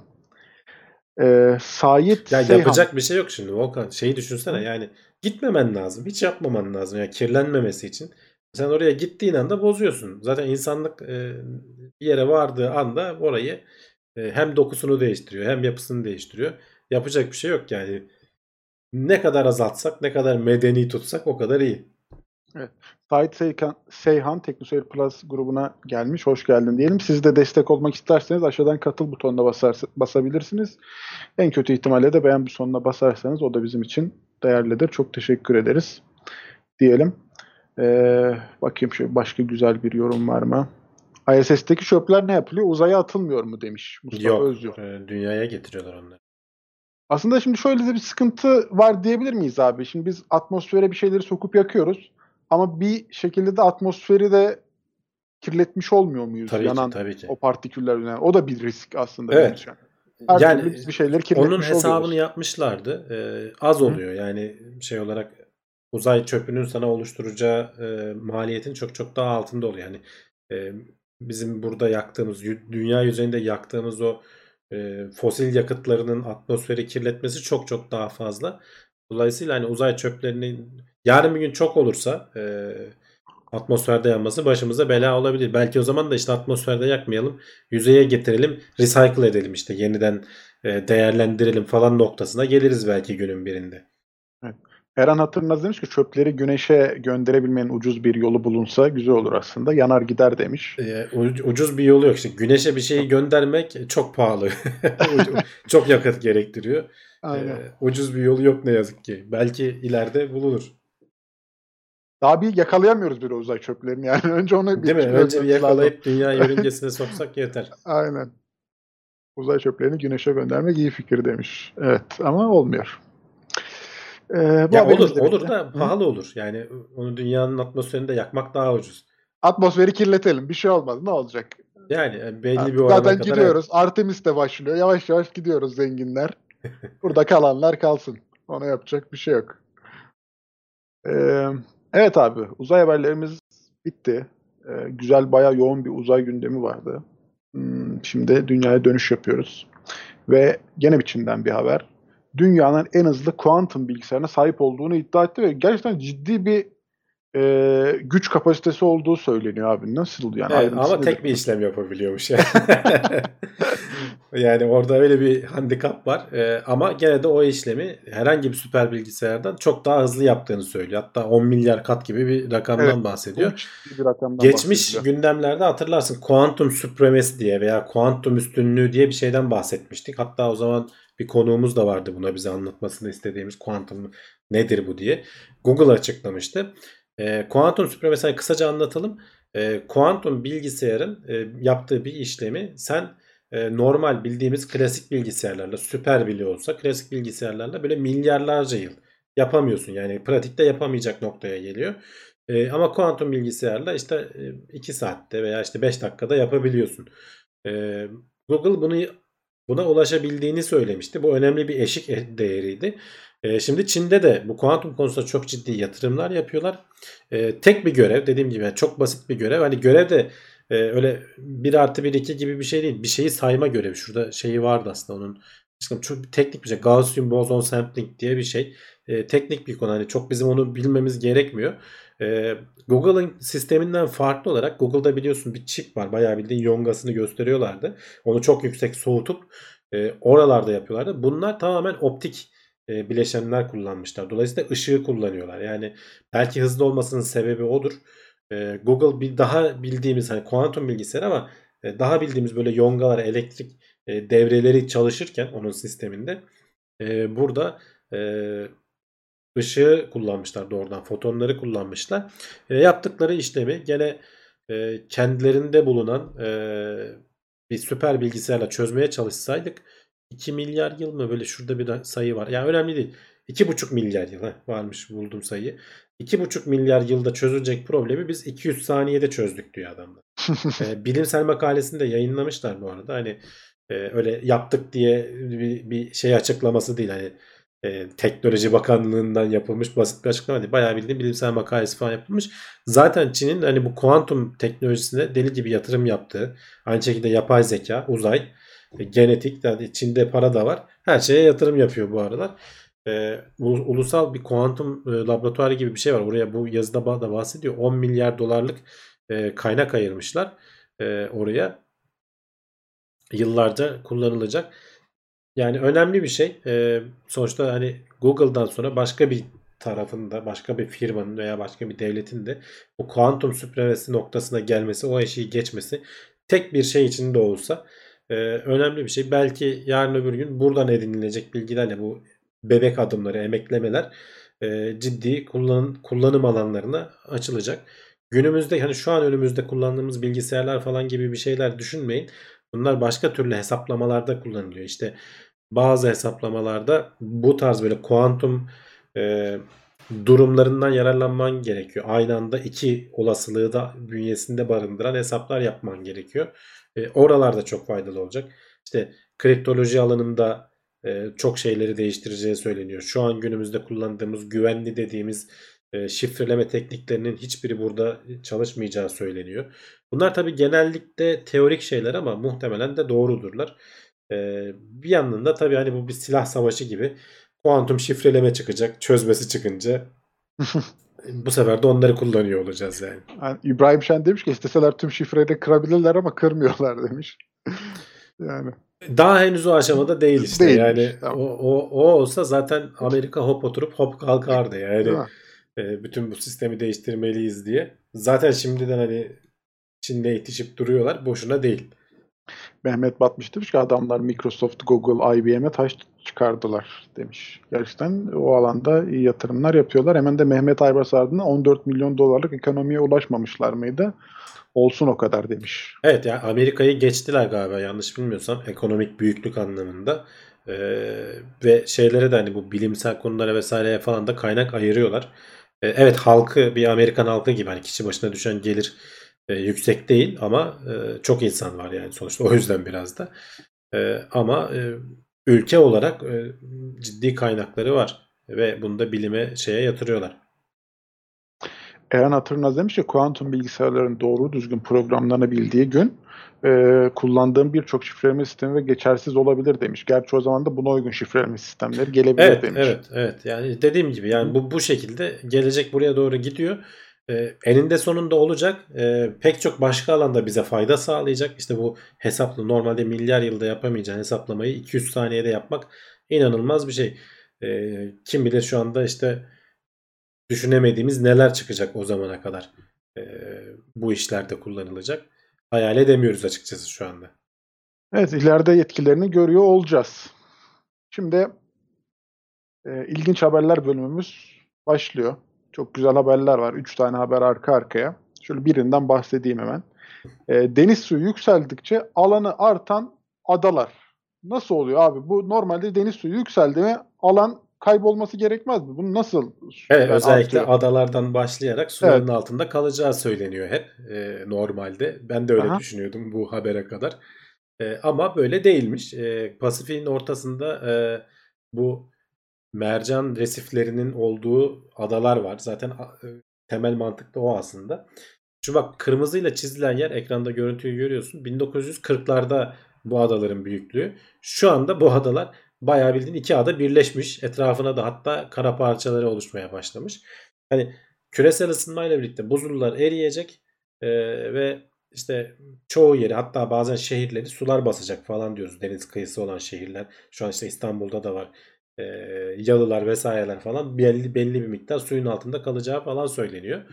E, tabii ki hani hemen değil. Bu ısınmanın çok ciddi ilerleyip bütün buzulların çözülmesi sonucunda olacak bir şey bu.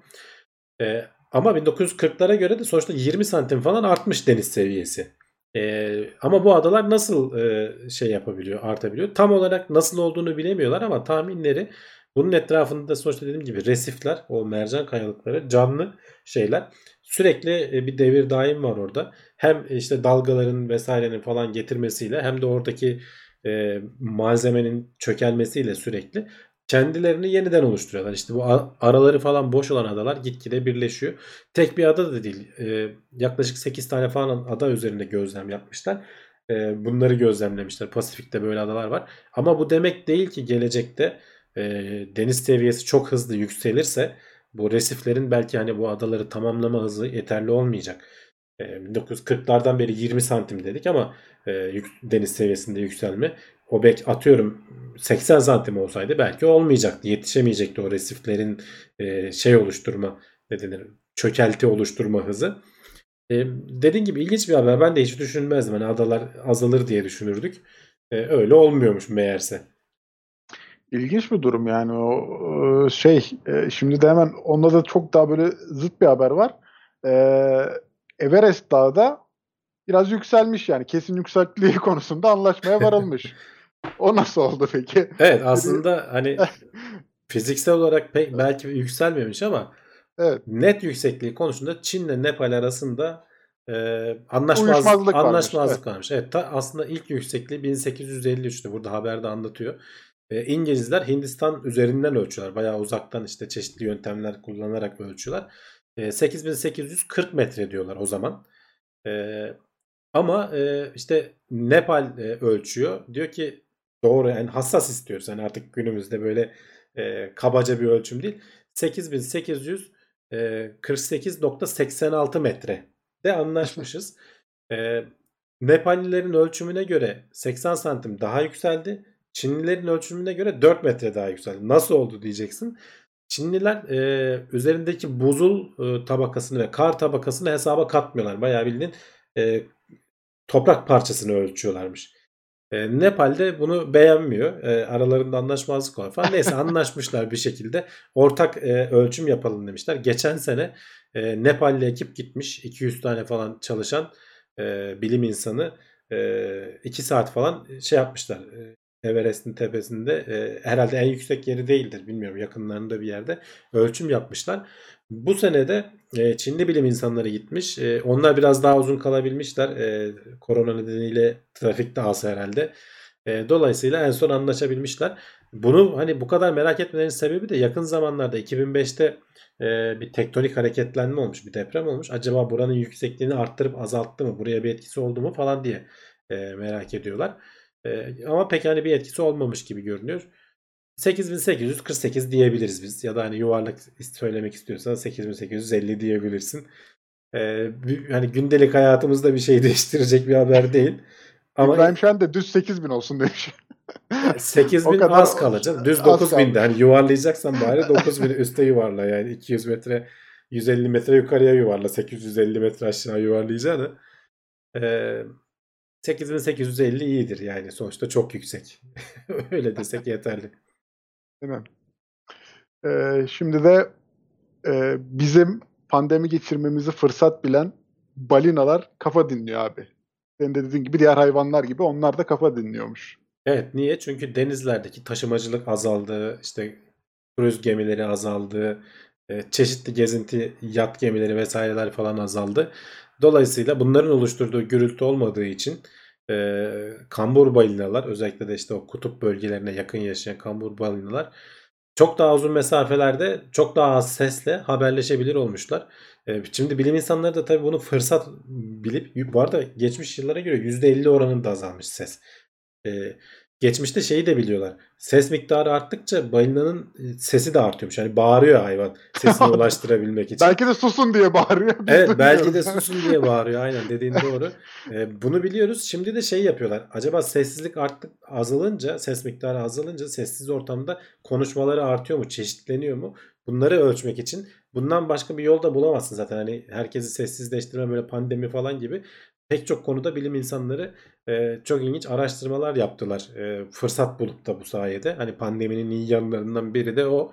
E, bizim etkilerimizi insanlığa şey insanlığa artı çevreye ve doğaya canlılara verdiğimiz e, rahatsızlığı da gözlemleyebilmiş oluyoruz. Onların doğal ortamda nasıl davranabileceklerini anlamış oluyoruz.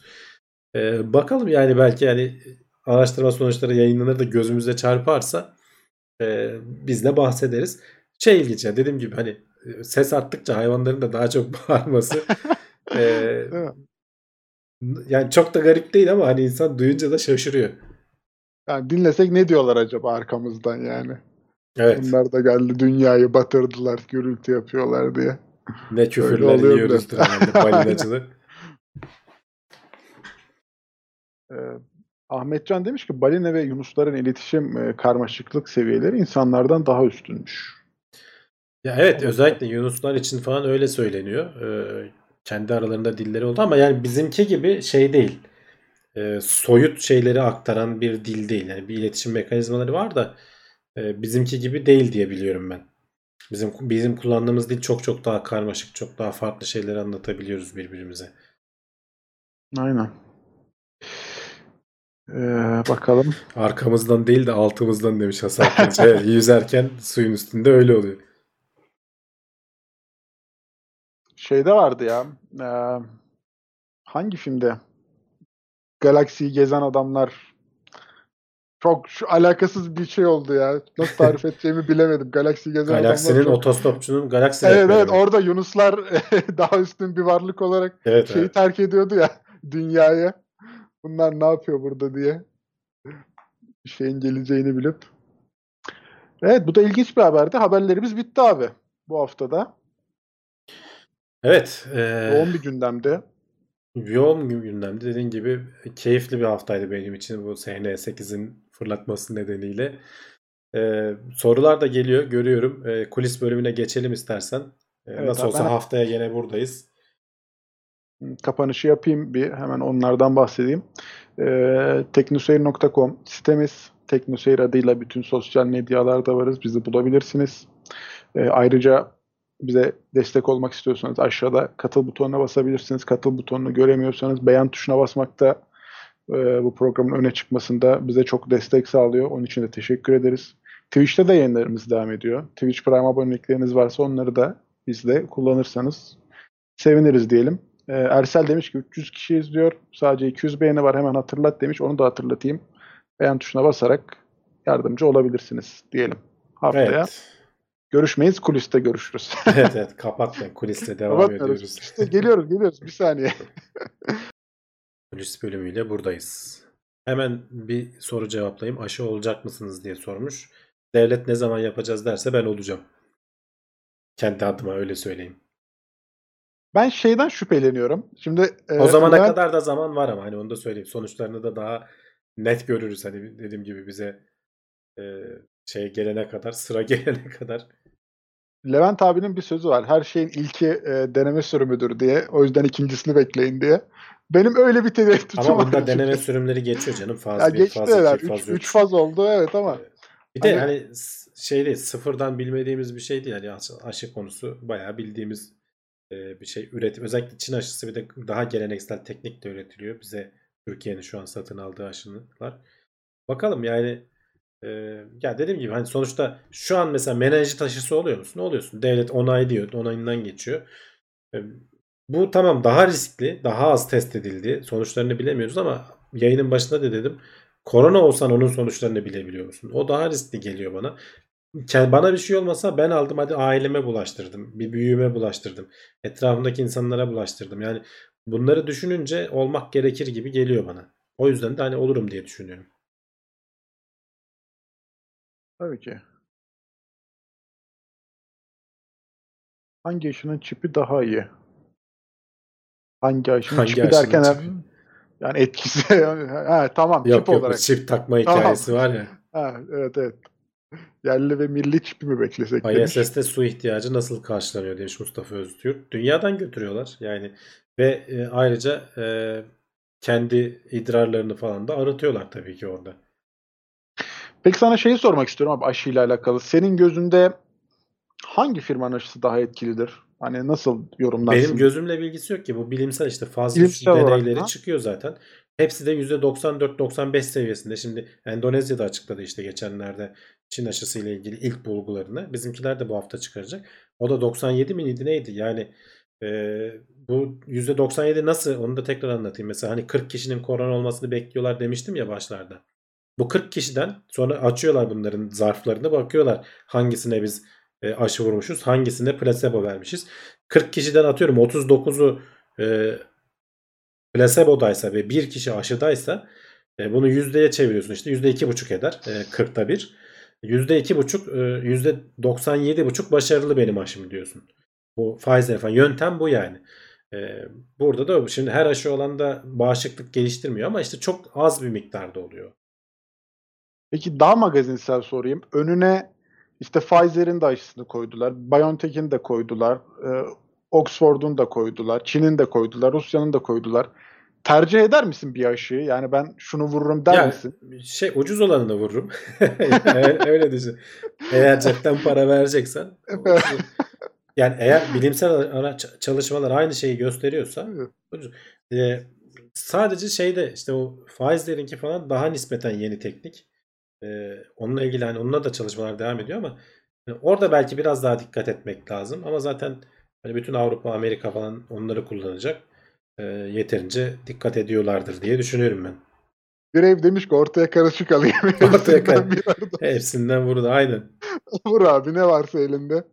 Birinden biri yarar işe. Ya işte Ama ben gibi. Oxford'u seçerdim yani. Ucuz olanı ben de seçerdim ama parası için değil. Ben niyeyse Oxford'a daha Şimdi çok güveniyorum gibi Oxford- geldi. Oxford'a güveniyorsun da onların da işte sonuçlarında karmaşalar var. Dozajı ayarlayamayıp bir işi karıştırdılar orada. Aynen. Ee, bir, bir %60 başarılı çıktı bir şey pardon. bir yüzde Ee, Bir 70 mi %90 90? işte ortalaması %70 dediler ve saçma sapan bir şey oldu. Şimdi bir daha test edilecek falan filan da e, zaman kaybettiler yani aslında. Chat'tekiler ne diyor? Bakalım. Ee, siz hangisine vururdunuz diye bir sorayım bakayım onlarda. Mert Altınay en çok güncelleme alan çipi taktırmayı düşünüyorum demiş. Evet, güncelleme önemli yani. Şimdi hacker maker şey yapmasın. Aşımıza şey yapmasın. Musallat olmasın hackerlar. 5 Seri, seri aşı getir demiş Abdullah Taş. Çocuklarda daha vurulmayacak galiba. Yani onun da denemeleri daha yapılmadı. Ee, yap- sonradan yapılacak. Henüz onlarda da hani etkisi az olduğu için en yüksek etkisi olan hastalığa karşı e, riskli olanlardan başlayıp yaşlılar ve şeyler e, sağlık çalışanları aşağı doğru inilecek. Mehmet Aybas Alman, Alman aşısı olsa onu buldurduk demiş. Gürkan ben 3 aşıyı da vurur oldum demiş. Bak İbrahim Şen demiş ki ABD'yi referans alıyorsunuz ama bu süreci çok kötü yönettiler. Belki aşıları da patlayacak. Yani evet kötü yönettiler. Ee, orası kesin. Halk sağlığı açısından. Ama hani aşıların onaylanması falan o daha böyle e, bilimsel bir çalışma olduğu için. Çünkü biri yönetimle alakalı bir şey. İyi organize olamazsan kötü yönetirsin. Bilim hani bilim kurulu ne derse desin. e, Trump kötü yönetirse kötü yönetirsin. Yapacak bir şey yok. Veya altyapın yoksa. Altyapı da çok önemli. Bilim kurulu biraz karar verdiği için bu aşının yapılıp yapılmamasına aynı şey değil yani o yüzden. Bir tane e, yazılımcı yorumu gelmiş. Beyhaz Baykuş. Açık kaynak olan hangisi diye sormuş. Onu vuralım. Hepsinin aslında kaynakları açık. Şeyleri, sonuçları yan- Evet, evet. yayınlıyorlar. Kendi aşımız da gelecek. Hani güveniyorsan beni Türk doktorlarına emanet edin diyorsan e, Mart ayına kadar e, faz 3 çalışmasını da bitireceğiz diyor. Faz 1 bitmiş. iyi sonuçlar elde etmişler. 40 kişiye yapılmış. Türkiye'deki aşılardan biri. Birden fazla var bu arada. Bugün okudum haberini. E, faz 2'ye geçip 100 kişi de 200 kişi de deneyecekler. Sonra da faz 3'e geçip işte 1000 kişilik e, seviyelerde denenip herhangi bir şey görünmezse o da klasik yöntem kullanıyormuş Çinliler gibi. Bakalım. Yemir demiş ki şu an dağıtılan aşı var mı? Bizde Çin aşıları var şu an için. Dağıtıma geçilmedi işte. Ya geçilmedi ama hani olanlar Çin Olacak. aşıları. Önümüzdeki şeyde olacak. Ee, bu arada e, hani bir doz yetmeyebilir demiş Spawn. Zaten iki doz oluyorsun. Ee, 16 gün arayla mı ne? O aşısından aşısına değişiyor. Geçen haftanın ilginç haberlerinden biri şeydi. Ee, Ruslara e, şey dediler. E, aşı Rus aşısı alkole karşı çok e, hassasmış. İçmeyin dediler adamlara mesela. Aşıdan önce bir hafta e, 3 21 günde şeyi bekliyorsun. 3 haftada ikinci dozu bekliyorsun. Sonrasında da bir hafta böyle 2 ay falan e, ayık gezmeleri lazım. Aşının etkisini düşürüyor diye bir açıklama yaptılar. Bilmiyorum doğru. Bayağı tartışıldı. E, Ruslar aşıyı olmaz falan diye biliyorsun. Hani onların da böyle bir alkole düşkünlüğüyle bilinirler. E, bilmiyorum yani nasıl olacak. Ruslar için zor bir karar. Rus aşısı ne oldu diyorduk. Hani onlardan hiç ses çıkmadı diyorduk. Ee, onlar laboratuvar teknikleri varmış bu aşıları yaparken. Ee, good lab e, rules mu ne öyle bir açıklaması yani. iyi laboratuvar teknikleri diye belli bir standartlar var. Onlara pek uymamışlar. Dolayısıyla uluslararası şeyde de e, kabul edilmeyebilir diyorlar. E, uluslararası standartlara uyman lazım bu işlerde. Ee, yoksa hani Dünya Sağlık Örgütü de senin aşına onay veremez. Ülkelerin ciddi ülkelerin e, kurumları da senin aşına kolay kolay onay veremeyebilirler. Rus aşısı ile ilgili böyle bir şey olabileceğini söylüyorlardı. Güzel bir soru gelmiş abi. Aşı vurulsam yine de bulaştırıcı olur muyum demiş. Ya bildiğim kadarıyla olmuyorsun. Ee, ama yani garantisi yok. Çünkü aşı e, olduğun zaman vücudun antikor ürettiyse yeterince şimdi antikor üretmediyse bir miktar hasta da oluyorsun. Ama hafif geçirdiği söyleniyor mesela. Ama antikor ürettiysen zaten o virüs vücuda girdiği zaman senin o antikorların e, vücudun bağışıklık sistemi daha hastalığı oluşturamadan onu sepetliyor, yok ediyor. Yani dolayısıyla bulaştırıcılık seviyesine gelemeden e, atlatıyorsun diye biliyorum ben. E, ama uzmanı değilim. Sormak lazım. Ama antikor geliştirmediysen o yüzden mesela şey diyorlar hani maske takma bilmem ne falan. Az geliştirmiş de olabilirsin. Şimdi her, herkesin vücudunun antikor e, şeysi farklı oluyor. Az geliştirmiş olabiliyorsun. Hasta oluyorsun ama mesela çok hafif atlatıyorsun falan. E, o arada da yayabiliyorsun vesaire. O yüzden hani aşı olsak bile böyle maskeyi çıkarıp gezeceğiz işte takılacağız gibi düşünme. E, bu şey olacak. Bir, bir süre daha e, iyice görülme sıklığı azalana kadar devam edecek.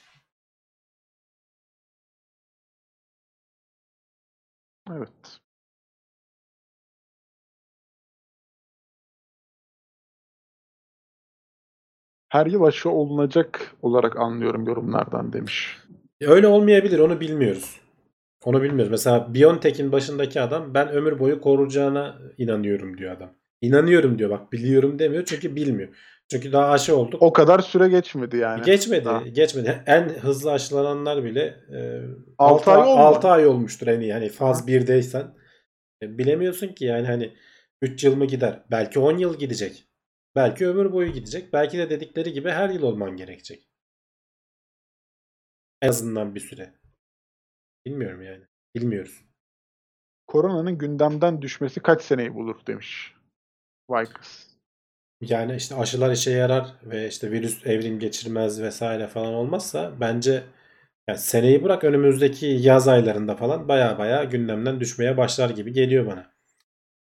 Bir dahaki yıl bu yılın sonunda yani bir yıl sonra da eğer her şey iyi giderse lan nasıl bir yıl geçirdik ya geçen sene ne biçimdi diyeceğiz yani.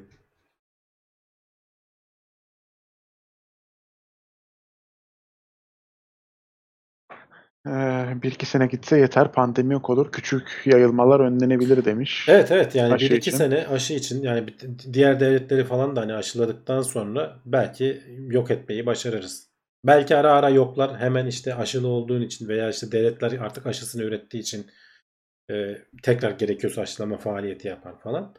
E, çok yani şu bu yıl yaşadığımız gibi yaşamayız. Tabii ki tırnak içerisinde virüs evrimleşip de e, bambaşka bir şekilde karşımıza çıkmazsa. Evrimleşme her zaman kötü gibi düşünmeyelim. Bazen de iyi oluyor. işimize de yarıyor. Onu bilemiyoruz. Bel- belki evrimleşip de yok olabilir tamamen. Yaşayarak ama- göreceğiz. Şu an o yeni normal dediğimiz süre daha bir uzun süre devam edecek açıkçası. Hayır, Yani. bu bu değiştirdi zaten bir sürü bir şey canım. Yani hani diyoruz ya bu uzaktan haberleşme vesaire. Yani hiç bak en en basitinden TeknoSeyir'de canlı yayınlar bu kadar olmuyordu. Şimdi haftada 3 gün 4 gün canlı yayın var. Yani eee, bizi bile Twitch değiştirdi. yayınları var, şeyler var yani. Tabii tabii bizi bile değiştirdi ki hani insanların Zoom üzerinden toplantı yapması vesaire falan çok çok arttı yani şeyler. Bana etkisi var. Kamera karşısındayım. Merhaba. Ünlü oluyorum. Ee, şey ama ya e, bazı toplumsal farklılıklarımızı da çok değiştirdi yani hani hmm, da iyi yönde. Daha insanlar böyle o iç içe olan olmaması gereken yerlerde o iç içelikten uzaklaşmış oldu. Ee, temizliğine daha çok dikkat etmeye başladı. İyi yönleri de var açıkçası bu gidişatın. Ee, tedbirler biraz o konuda çok e, iyi haller aldı. Mesela özellikle toplu taşımalarda artık o istiflemelerden falan vazgeçildi. İnsanlar daha böyle bir birbirlerine temas Ya etmeden. o işte biraz normale döndüğü zaman gene olacak çünkü hani işine gitmeye çalışan insan alternatif sunmuyorsan öyle olacak onun. Ama mesela ben ona karşı şeyi gördüm. Ee, teferler arttı mesela benim gözümde. Yani ben onu bizzat yaşadım. Hani benim şu an çalıştığım yere gitmek için e, toplu taşımayı kullanmam gerekiyor. Ya metrobüste seferler zaten sınırında değil miydi benim bildiğim? Zaten tren Ben gibi o yüzden aletler yani. İstanbul'a tam hakim değilim İstanbul'a da. Hani Ankara'da mesela benim kullandığım e, otobüslerde sürekli geliyor yani. Hani o Hı. hiç böyle durmadan insanları taşıyor ve sırası gel zaman dur diyor. Arkadaki otobüse bin diye yönlendiriyor.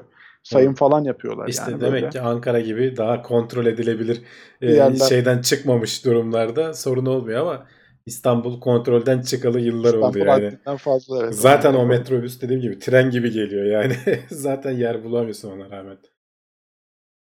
Onun tren yapılması lazım aslında oraya ama e, sistemi durdurup tren bile yapamıyorsun düşün ya o derece. O çok büyük sıkıntı zaten. Yani işleyen bir şeyi e, durdurmak seni bayağı bir geriye götürüyor. O yüzden onu yapamıyorlar. Yapmakta artıları eksileri tartışılması lazım. 500T'yi anmazsak olmaz demiş. Evet, ben de bildiğim kadarıyla yani duyduğum kadarıyla 500T meşhur. Tipik gamer başka bir konuya geçmiş bak. Hidrojen araba yapmaya neden yatırım gelmiyor? Pilli arabalarla uğraşıyorlar. Ee, yani hidrojeni depolaması çok zor. Ee, bak az önce hani konuşuyorduk ya e, metan kullandılar e, Starship'te diye. E, oradaki kullanılabilecek yakıtlardan biri de hidrojendi. E, ama e, hem maliyeti açısından daha pahalı metanın üretimine göre e, hem e, depolaması çok zor. Çok iyi yalıtman gerekiyor. E, arabalarda da olduğunu düşünsene onun çünkü kaynama noktası çok düşük. Anında bu şey oluyor. Ve çok küçük yani tek bir atom olduğu için e, gözenekleri falan çok iyi kapatman gerekiyor. Sızdırma vesaire falan yapmaması için. E, o yüzden zor yani. Eğer onu çözebilirlerse yapacaklar. Ama bir yandan da işte pil teknolojisi şeyler yapmaya çalışıyor. Yetişmeye çalışıyor. Yani orada da gelişmeler kaydediliyor. E, bence hani hidrojenli arabalara kalmadan e, elektrikli arabaların başka avantajı da var. Yani bir yanan çalışan motor yok. Gar gar gar gürültüsü yok. Ee, elektrikli motorunun pek çok avantajı var. Bakımı vesairesi falan çok basit. Yağı vesairesi falan yok. Düşünsene yani motorun kendisi basit. Ee, içten yanmalı motor çok komplike bir şey. Kesinlikle. Diğerinde bir bobinle e, akımın Tabii tabii yani değiştirerek torku çok yüksek. İstediğin Aha, torku alabiliyorsun. istediğin yere değiştirebiliyorsun. Gerçekten şey. Yunus Emre demiş ki gezegenleri ve yıldızları gözlemleyip gerektiğinde fotoğraflarını çekebilmek için ne tarz teleskop gerekli acaba demiş. Vallahi onu hiç bilmiyorum ya. Hani o Teleskop. gezegenler için hani alabileceğin bir şey midir emin değilim Yok açıkçası. alabileceğim bir şey. Yani çok öyle uçuk şeylere gerek yok. Ee, ama e, asıl problem hani İstanbul'da bilmem ne de falan bulutsuz ortamı yakalamak zor. Hani şehirlerde şehir ışıkları vesaire falan şey yapıyor etkiliyor. Ee, ben, ben hani teleskop konusunda çok eğilemedim. Ee, çocukken hevesliydim ama sonradan hevesim kaçtı çünkü hani artık internetin falan da yayılmasıyla e, çok güzel görüntüler var. Görüntüler var. Kendim çekme hevesim kalmadı. Bilmiyorum. O başka bir şey. O farklı bir hobi. Hani bak uzaya falan bu kadar meraklıyım. Ama mesela hiç e, teleskoptan bir şey çekeyim, uğraşayım, Benim- kurayım falan hevesim yok mesela. İlginç bir yani. Benim çok güzel teleskop maceralarım var. Ee, kardeşim özellikle ben lise zamanlarındayken istemişti. Babam gitti ve aldı yani. O zaman da çok da bilmiyoruz ama hani teleskop nedir, şey yapılır, kullanım tarzı ama babam böyle gitmiş bir şey almış gelmiş. Büyük de böyle bir kutusu da vardı. Kurduk falan böyle aya bakıyoruz o zamanlar. Çok böyle her şey yıldızları falan göremiyorsun ama ayı çok net bir şekilde böyle yakınlaştırıyor yani. Ayın yüzeyindeki o kraterleri falan net bir şekilde görebiliyorsun diye. Ondan sonra onda çok böyle haşır neşir olmuştuk. Hatta biz onu ticarete dökmüştük. Ben Bodrum'da yaşadığım zamanlarda, lise zamanlarında ben onu sahile kuruyordum. 1 liraya insanlara aya yolculuk yaptırıyordum. Hı. Yani ben insanları daha önce aya göndermiştim zaten yani. Hani o, ben o teleskopun parasına üstüne neler çıkardım yani. Çok çok iyiydi yani o teleskoptaki maceralarım. 1 liraya insanlar aya yolculuk yapıyordu o zamanlar. Çok e, şeydi yani aktifti. Kullanıyorduk. Bak Mehmet Aybars demiş ki biz bizzat görmeyi seviyoruz abi. Uzaya çıkmamız lazım. Ha bak buna varım yani. Bunu denemek isterim. Merak ederim yani uzaya çıkmayı, aya gitmeyi falan. Ama e, ne bileyim hani buradan teleskopla yani zaten çok daha güzel ayrıntısını e, buradan web sitesine yazıp girdiğimde görebiliyorsam ama dediğim gibi o farklı bir hobi bak ona bir şey demiyorum. E, uğraşanlara hiçbir şey demiyorum ama ben ona heveslenmiyorum mesela. Yani Plüton'un yanından araç geçirmişiz ya orayı çekmişiz. Sen teleskopla Plüto'yu göremezsin bile yani. Senin alabileceğin teleskopla diyelim. Ki bizim de hani Hubble'la çektiğimiz görüntü hatırlarsanız eee, bulabilirsem göstereyim. Hubble'la çektiğimiz Plüto görüntüsü.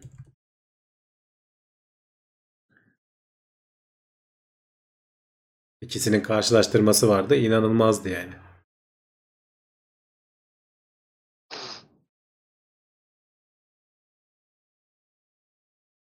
Bakalım bekliyoruz heyecanla. Yani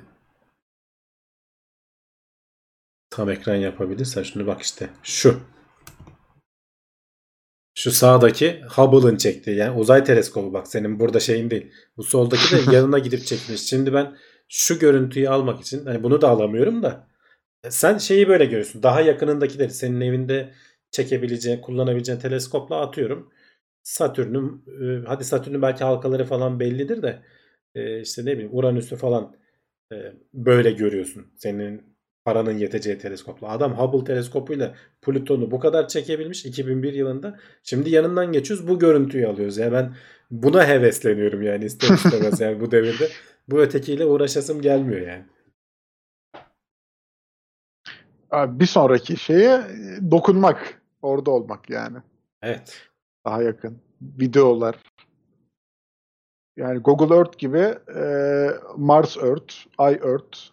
Var Öyle zaten bir- var ya. Ay'dakiler var. Ay var diye Mars Mars yani. da var galiba. Mars'ta yanlış var mı? Mars. Var var. Bu kadar ayrıntılı emin değildim.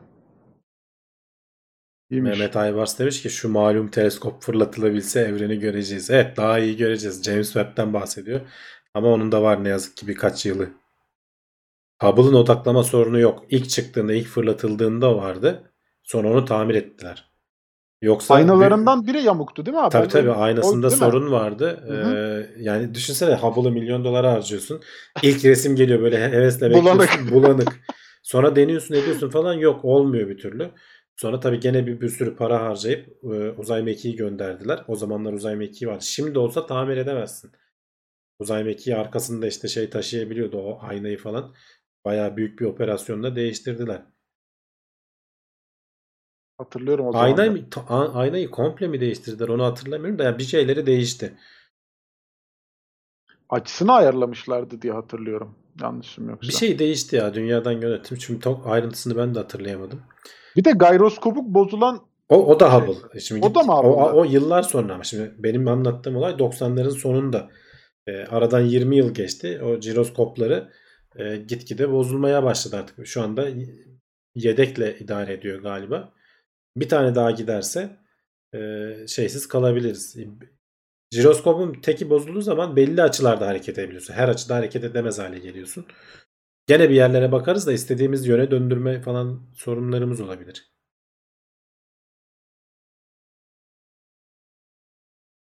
aynalar modüler yapıdaydı. Eskisini çıkarıp yenisini taktılar demiş Bahar Gürsoy. Evet. Bak biri şey sormuş. Twitch yayınları TeknoSeyir'in oyun mu oynanıyor? Evet oyun oynanıyor İsmail. Takip edersen TeknoSeyir'de arada Murat da duyuruyor. Ee, bazen adam vurmaca oynuyorlar. Neydi? Warzone. Call Warzone Duty, muydu? ha? Warzone. Call of Duty. O şimdi biraz Cyberpunk oynuyor Murat abi. Ee, Umut da Half-Life'ı bitirdi mi emin değilim. Half-Life oynuyordu en son. Bazı bölümlerini. Half-Life'ı bitirdi galiba. Aha, o da devam ediyor. Bazen Formula 1 oynuyorlar. Güzel geçiyor yani. Murat abi çok geç yapıyor. Murat abi onda falan Sabah, başlıyor. sabaha kadar yapıyor ya. 5'e kadar Onda başlıyor. 2 saat muhabbet ediyor. 2 saatin sonunda böyle bir oyuna alışma başlıyor. Ben bazen ona böyle ayak uydurayım diyorum. Bir ara dedi ki işte şey haberleştik.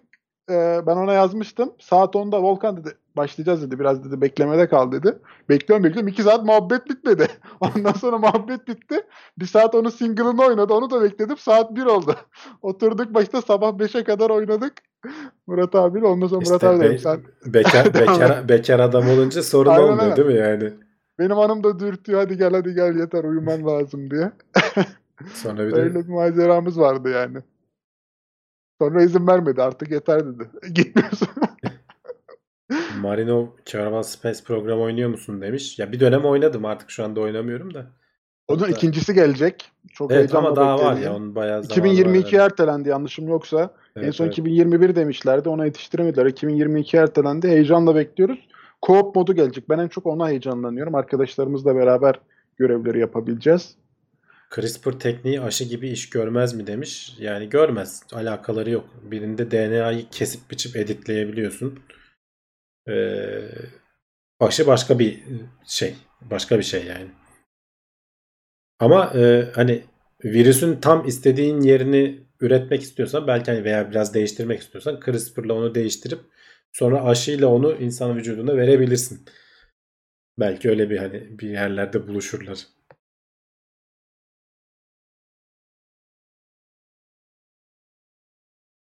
Ee, bakalım bakalım. Murat abi bekar mıydı demişler. Bekar evet. O yüzden zaten sabaha kadar oyun oynayabiliyor. Biz de oynuyorduk zamanında. diye. Aynen. Ben şimdi sistemi yenileyeceğim. Ama bir 3-4 ayım var. 3-4 ay sonra ben de böyle bir aktif Twitch işine girmeyi planlıyorum ama bakalım. O zaman da duyururum buradan. Virüsün DNA'sı yok ki demiş de var ya. Nasıl yok?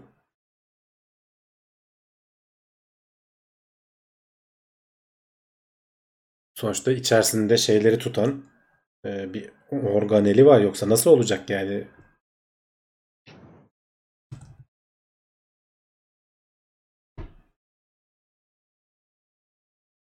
Bakayım. Hı hı. Acaba DNA'sı olmayan hani hepsi hepsi RNA'lı mı dedim ama yok DNA virüsleri de var. DNA'sı olan virüsler de var. Sadece RNA'dan oluşan virüs de var. Tek sarmal, sarmal yapı olmayan. mRNA nedir açıklar mısınız demişler abi. Bu hep geçiyor ya Messenger, aşılarda. Messenger Hı hı. RNA dedikleri şey. Ee, şimdi DNA'dan e, okunacak o proteini sentezlediğin kısımda zincirde DNA'da böyle zincir halinde var ya onu açıyor böyle şey hücre. O zincirin tek tarafında senin sentezleyeceğin proteinin kodu var. Messenger RNA geliyor o kodları okuyup sentezleyecek olan organele götürüp orada sentezletiyor. Mesajcı yani. Mesajı taşıyor bir yerden bir yere. DNA kalkıp kendi gitmiyor. Bir RNA karşılığı onun koparılıyor. Burada da messenger RNA'yı kullanarak mRNA aşıları dediğimiz o virüsün o dışarısındaki e, sivri çıkıntılarını sentezleyen proteinin messenger RNA'sını yapıyoruz. O messenger RNA bizim hücrelerimize giriyor. Bizim hücrelerimiz o RNA'yı alıp virüsün çıkıntılarını e, üretiyor. Virüs yok ortada. Zaten bu teknik o yüzden çok yeni. Virüsün çıkıntılarını bizim vücudumuz görünce burada yabancı bir madde var deyip onlara tutunuyor ve antikor geliştiriyor. Sonradan virüsün kendisi gerçekten geldiğinde o çıkıntıları zaten tanıdığımız için gidip ona yerleşiyor. Bu teknik niye kullanılıyor? Bu teknikle e, aşıyı geliştirmek çok hızlı. Çünkü zaten daha bir hafta bir ay geçmeden Çinliler bütün virüsün DNA'sını çözüp yayınlamışlardı herkese. O DNA'dan sen tam o çıkıntıları tasarlayan kısmı kesip kendi RNA'nı hızlıca üretip şey aşamasına geçebiliyorsun. Üretim aşamasına geçebiliyorsun. Öteki türlü virüsü zayıflatma, zayıflatılmış virüs, virüs üretme daha çok zaman alıyor diyorlar. Daha geleneksel yöntem aşı o. E, mRNA bu aslında. Yani bizim vücudumuzda da var şu anda. Yani DNA'dan alınan mesajların ileten iplikçik. Evet, ona müdahale ederek yeni tip aşılarda e, koruma sağlanıyor. Evet. Yani orada virüs verilmiyor. Virüsün dediğim gibi çıkıntılarını çıkaracak sana mRNA veriliyor. Tabii belli bir paketlemeyle falan ki senin hücrene girebilsin. Senin hücren kendi üretiyor kendi çıkıntısını.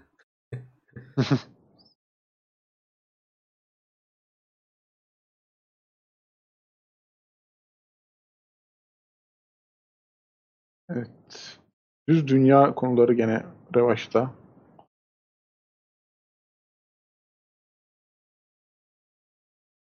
Makrofaja gerek duyuyor demiş. Evet ya o makrofaj vücudumuzdaki savunma hücrelerinden biri. Ee, ya da ben mi yanlış okudum? Bizim şeyler bağlandıktan sonra antikorlar bu virüslere bağlandıktan sonra onları etkisiz hale getiriyor. Sonra makrofaj hücreleri de gelip onları yiyip yiyip yok ediyorlar. Taşıyorlar yani. Temizlik temizlik çöpçüleri gibi bir şey diyebiliriz yani.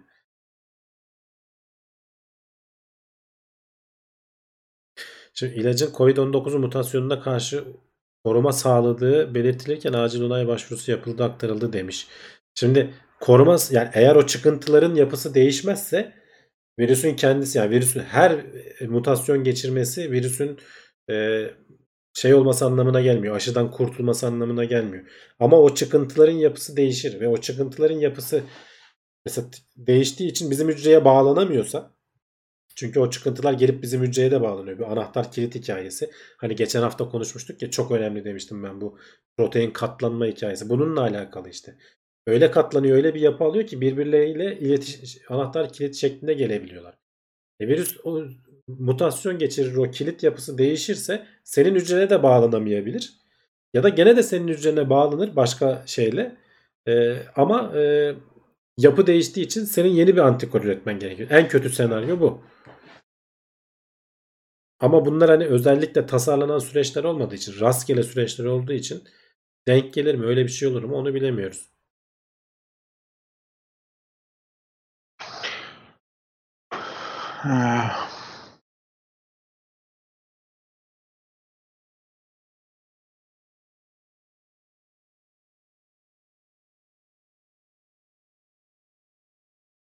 Kapatalım mı artık yavaştan?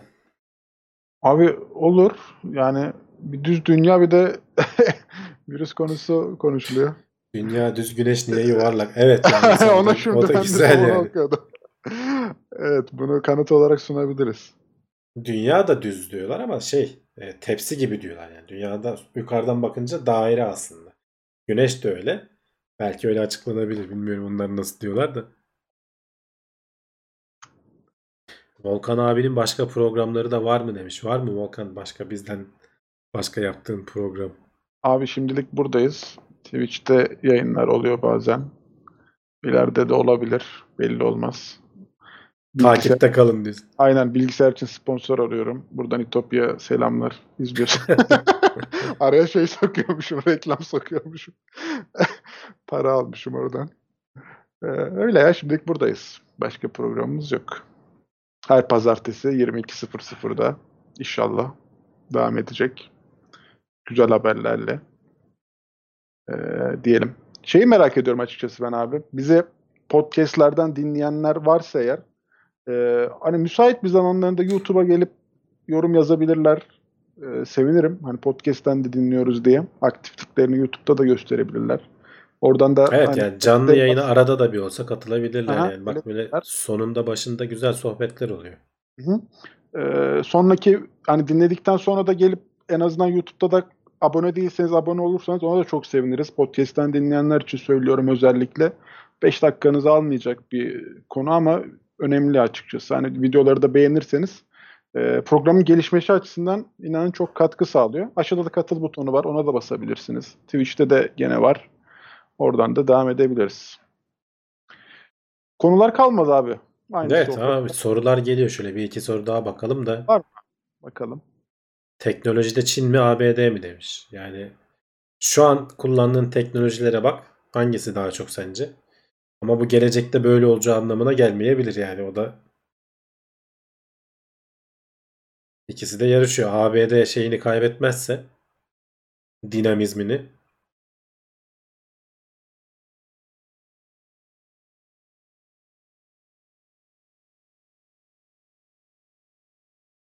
Yerli aşı çalışmalarında popüler aşıların üretimindeki yol izlenemez mi? Zaten aslında aşağı yukarı aynı yolları izliyorlar. Necmettin Yıldız sormuş. Toplum hayatı söz konusu olunca patent ne kadar bağlayıcı olabilir? Yani patent bayağı bağlayıcı olabilir. Yani e, rastgele alıp kullanamazsın. Ama sonuçta hani çok aşı dediğimiz şeyi biliyoruz yani. Nasıl üretileceğini de biliyoruz. Zaten Türkiye'de de pek çok şey çalışması devam ediyor. Hani iyi giderse her şey Mart Mart ayının sonunda falan kendi aşılarımızı da üretmeye başlarız gibi görünüyor. Tabii ki test edilmesi lazım. O zamana kadar Çin aşısıyla idare edeceğiz. Çok e, şey risk altındakiler vurulacak önce tabii ki. Farklı bir konu gelmiş. Boston Dynamics'in satılma haberi abi. Senin haberin var mıydı Ha, ondan? var var evet. Çok ucuza Ee, gitti dediler. Bence de çok ucuza gitti Ya, ya. piyasası neyse ona gider. Biz- Piyasası biz- nasıl belirleniyor abi piyasası? piyasa belirliyor işte. Al- alan alan satan var. Adam demiş ki ben istiyorsun? şimdi Boston Dynamics 10 milyar iste- istemez miydi kendini? E veren yoksa ne yapacaksın? Düşüreceksin fiyatı. Demek ki 990 piyasa dediğin o zaten tam olarak yani. Piyasası buymuş. Yani Robot bir şey- piyasası böyle diyorsun abi. robot piyasası buymuş. Yani şimdi şey değil. Biz bize böyle çok şey geliyor. İşin e, ne denir? Robot kısmı eğlenceli geliyor. Adamların PR'ı da iyi. Bak Çin, Çin'e kızıyoruz. Boston Dynamics ortada bir şey yok. PR'la adamlar e, ürün satıyorlar yani şey satıyorlar. Ama işte onu alıp da işe yaratamadıktan sonra e, bir işi bir şeyi yapmak yetmiyor. Onu ticarileştirmek lazım. İşte bakın Hyundai onu ne olarak kullanacak? Nasıl bir şekilde şey yapacak? Merakla bekliyoruz yani.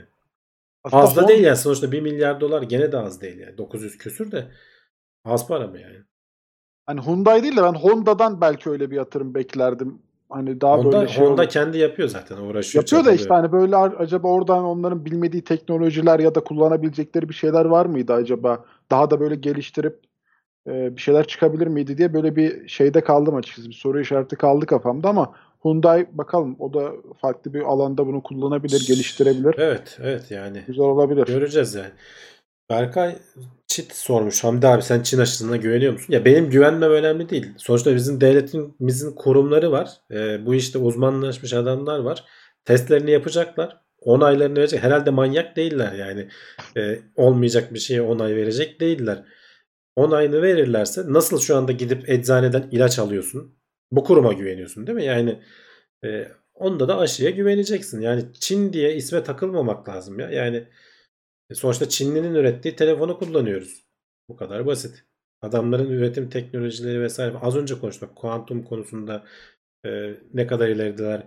Aydan e, çok düzgün bir şekilde hiçbir hata, hata, arıza, sıkıntı çıkmadan taş toprak örnekleri getirecekler.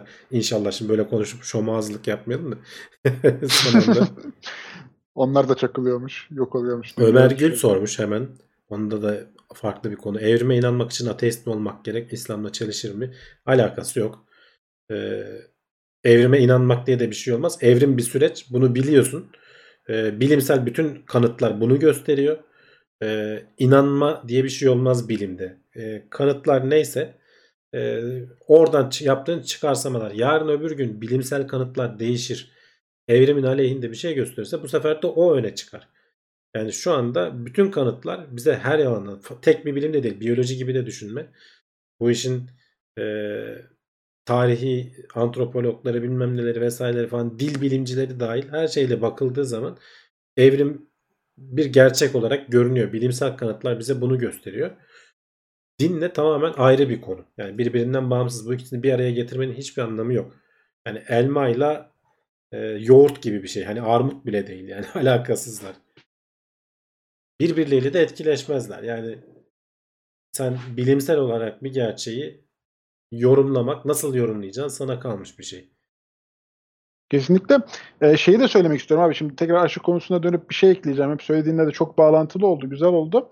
Ee, şimdi biz Türk milleti olarak biraz şeyi çok seviyoruz. Ee, biri bize bir şey söylesin, biz ona inanalım.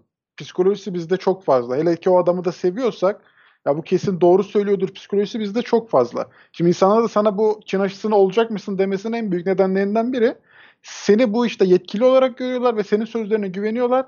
Sen ol dersen olacaklar gibi bir konu var aslında. Fakat aslında senin burada yaptığın ya da bizim burada yaptığımız şey e, haberleri insanlara sunup kendi doğrularını seçebilmeyi sağlamak. Yani burada işte Çin aşısının e, verileri gösteriyor ki bu aşı etkili. Aynı zamanda e, Pfizer'ın aşısı da bunu gösteriyor ve e, Oxford'un aşısı da bunu gösteriyor. Yani biz insanlara bunu gösteriyoruz. Çin aşısıyla alakalı şu an e, olumsuz bir görüş, düşünce ya da bir haber varsa onu da paylaşıyoruz. Diyoruz ki bakın bunda böyle bir yan etkisi varmış gibi. E, burada çoğu kararı aslında biz bunları sunduktan sonra insanların kendisi verebilecek düzeyde oluyor diye tahmin ediyorum. Yani burada kendiniz okuyun abi, tartışın, edin. Bakın e, hangisi sizin için mantıklıysa, hangisi sizin için çelişmeyecek sonuçlar içeriyorsa o doğrudur aslında. Yani başkasının sözüne çok tahammül etmenin bir çıkar yolu yok açıkçası. Ben öyle düşünüyorum en azından. Ya işte o konunun uzmanı olamayacağın için de ama her zaman Hı hı. çok teknik konular olabiliyor. Bu aşı konusu vesaire virüs falan da öyle. O yüzden hani kurumlar var. Kurumlar bunun için var. Hani oradaki uzmanlar bir araya gelecekler. Bununla ilgili e, şu an dediğim gibi biz kullandığımız bütün ilaçlarda vesaire bu e, adımlar ilerliyor değil mi? Yani devlet her şeyi onaylamıyor. Bazen piyasadan da toplatıyor. Yani güvenmek durumundayız. Yapacak bir şey yok. Daha iyisi yok elimizde yani. Kesinlikle. Yani buradan da hani şey kimse beklemesin. Hani biz olacağız siz olun di- diyeceğiz ya da biz olmayacağız siz de olmayın diyeceğiz gibi. Yani bunların çok büyük yap yatırımları var yani arkadaşlar. Hani burada kitle yönetmek Evet, şey bir şey. bak, tehlikeli şey bir durum. diye mantıklı bir iddia mesela. Çok hızlı geliştirildi. Çok az test edildi. Bu yüzden güvenmiyorum diyenler katılıyorum. Ama işte öteki tarafta onun risklerini de düşün. Hani korona olduğun zaman neyle karşılaşacağını biliyor musun? O da yani ben ikisini tarttığım zaman ben sanki olurum gibi geliyor. Yani o yüzden eee, Yani kendi artılarınızı, eksilerinizi siz de aynen karşılaştırın. Evet. Son karar sizin açıkçası. Olur musunuz, olmaz mısınız konusunda. Ama zaten şimdi mesela ben kendim yorum yapamıyorum. Niye? Bana aşı gelmez çok büyük ihtimalle zaten. O yüzden çok da böyle şey yaptığım bir konu değil yani. Bana gelene kadar çok daha uzun bir süreç var önümde açıkçası. Ben en azından evet öyle evet. düşünüyorum. Yani bi- bize gelene kadar biraz öyle. Aha. Deniz sizler de çok- Evet abi buyur. söyleyeceğin söyle başka Ha. konuya geçeceğim. Bence şu an biz dinleyenlerin çoğu da çok sağlıklı bireylerdir. Hani e, yaş aralığı da çok böyle yüksek olduğunu düşünmüyorum şey olarak. Hani sizler de açıkçası hani yani olur musunuz olmaz mısınız tartışması bir yana size gelene kadar bence çok daha uzun bir süre var zaten bu aşının önünde. Öyle düşünüyorum. Deniz suyundan yeterince içme suyu üretilebilir mi? E, kıtlık ol- olacak demiş. Üretilebilir. Yani maliyet meselesi. E, onu normal içilebilir tatlı suya çevirmek çok pahalı olmadığı sürece veya zorunda kalırsak yaparız. Onun için belli yöntemler var. Sonuçta deniz suyu da buharlaştırıp yapması da çok kolay. Sen evde de yapabilirsin. Altında ocağı yakacaksın. O buharlaşan şeyi damıtma dediğimiz suyu bir yere biriktireceksin. O kadar kolay. Ama işte orada harcadığın enerji çok oluyor. Suyu buharlaştırırken bayağı enerji harcaman gerekiyor. Onun alternatif yöntemleri bulunursa işte çeşitli membranlar, zarlar işte süzmek için çeşitli katalizörler falan o zaman e, şey o İsrail çok uğraşıyor mesela onların su sorunu olduğu için onlar direkt bu işe yatırım yapıyorlar. Ee, Bill Gates mi şey yapmıştı abi böyle bir e, hortum tüp gibi bir şeyle su arıtıp içmişti. Evet Tam o, o hani Afrika'da zaten hani suya ulaşım zor Aha. olduğu için veya ulaştığın yerde de suyun içinde bir sürü virüs, bakteri vesaire olabiliyor. Ee, insanların çok büyük bir kısmı işte hala bu difteri, dizanteri falan gibi e, hastalıklardan ölüyor o, o tarz bölgelerde. Ee, biz burada hani şehirlerde yaşayıp da belli bir seviyeyi üstünde standardı tutturabildiğimiz için çok şanslıyız. Ee, oralarda işte şey yapılıyor. Ee, en azından hani kolayca virüsleri, bakterileri öldürecek, süzecek kadar falan bir şey vardı ama Bill Gates değildi sanırım. O tarz bir alet gördüğümü hatırlıyorum ben de. Ben de ucuza zaten tam süzmek Bill. Gates bölümünden emin olamadım Bill ama Gates, yani Bill Gates tuvalet üzerine uğraşıyordu. Tuvaleti e, nasıl şey yaparım o çünkü atıkların e, süzülüp yok edilmesi e, sulara karışmaması kadar önemli. İşi kaynağında çözelim. Hem de o atıklardan elektrik üretiyor, su üretiyor. Yani onun kurduğu büyük böyle bir tesis kuruyorsun. Kendi kendine üretiyor yani. İlk start için biraz elektrik enerji harcıyorsun. Sonra sistem bir çalışmaya başladığı zaman kendi e, şeyiyle işte yakıtısını bilmem nesini suyuyla hem atıklardan kurtulmuş oluyorsun hem de su üretmiş oluyorsun.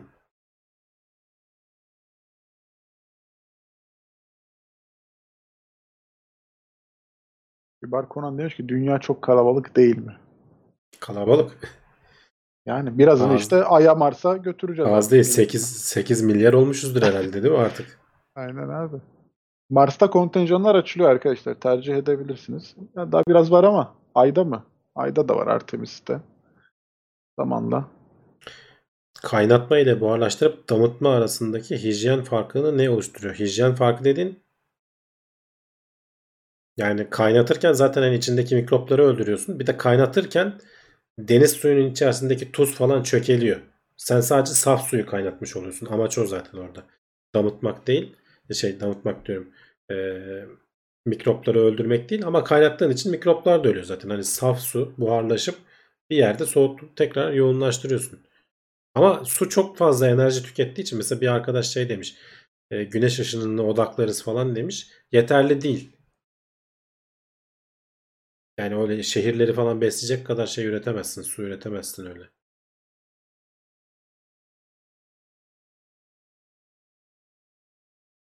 İstanbul'un baraj suyu berbatken deniz suyu daha berbat olur. Ya olmaz. Deniz suyu damıtıldıktan sonra saf su oluyor. Onun içine biraz tabii hani saf su içmek iyi değildir derler. Ee, biraz içerisine Mineral şeyler katılır, mineralleri katılır. Normal su olur hiç anlamazsın bile. Yani. Evet bak Tepik Gamer demiş ki 18. yüzyılda 1 milyar nüfus varmış. Evet yani 200 yılda geldiğimiz yeri düşünürsen e, hem insanlık adına bir yandan iyi bir şey. inanılmaz teknoloji geliştirmişiz. Açlık maçlık dertleri ortadan kalkmış. Ama bir yandan da e, dünyada olduğu için berbat etmişiz tabii. Ee, yorumu kaybettim ya. Güzel bir yorum vardı da. Heh. Ee, Ümit demiş ki kaynatma çok verimli değil açıkçası. Deniz suyundan saf su e, ters osmosis ile üretiliyor demiş. Ters Evet, osmosis. evet. Ya ben en basitini söyledim. Kaynatma Hı hı. ilk akla gelen yöntem. E, ama hiç verimli değil. Çeşitli işte o filtreler, o ters osmoz şeyiyle Osmosis. vesaireyle falan e, zor yani. E, uğraşıyorlar ama. O çeşitli işte o membran falan dediğim onları böyle kolaylaştıracak, e, işi hızlandıracak şeyler üzerinde bayağı kafa yoruluyor.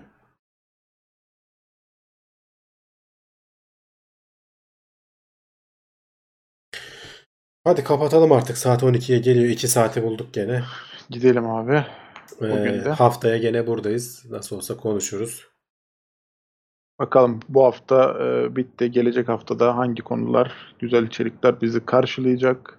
Gene pazartesi 22.00 yayın saatimiz değişmezse şimdilik öyle. Kendinize iyi bakın.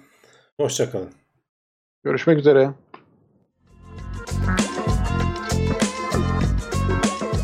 Tailwords teknoloji ve bilim notlarını sundu.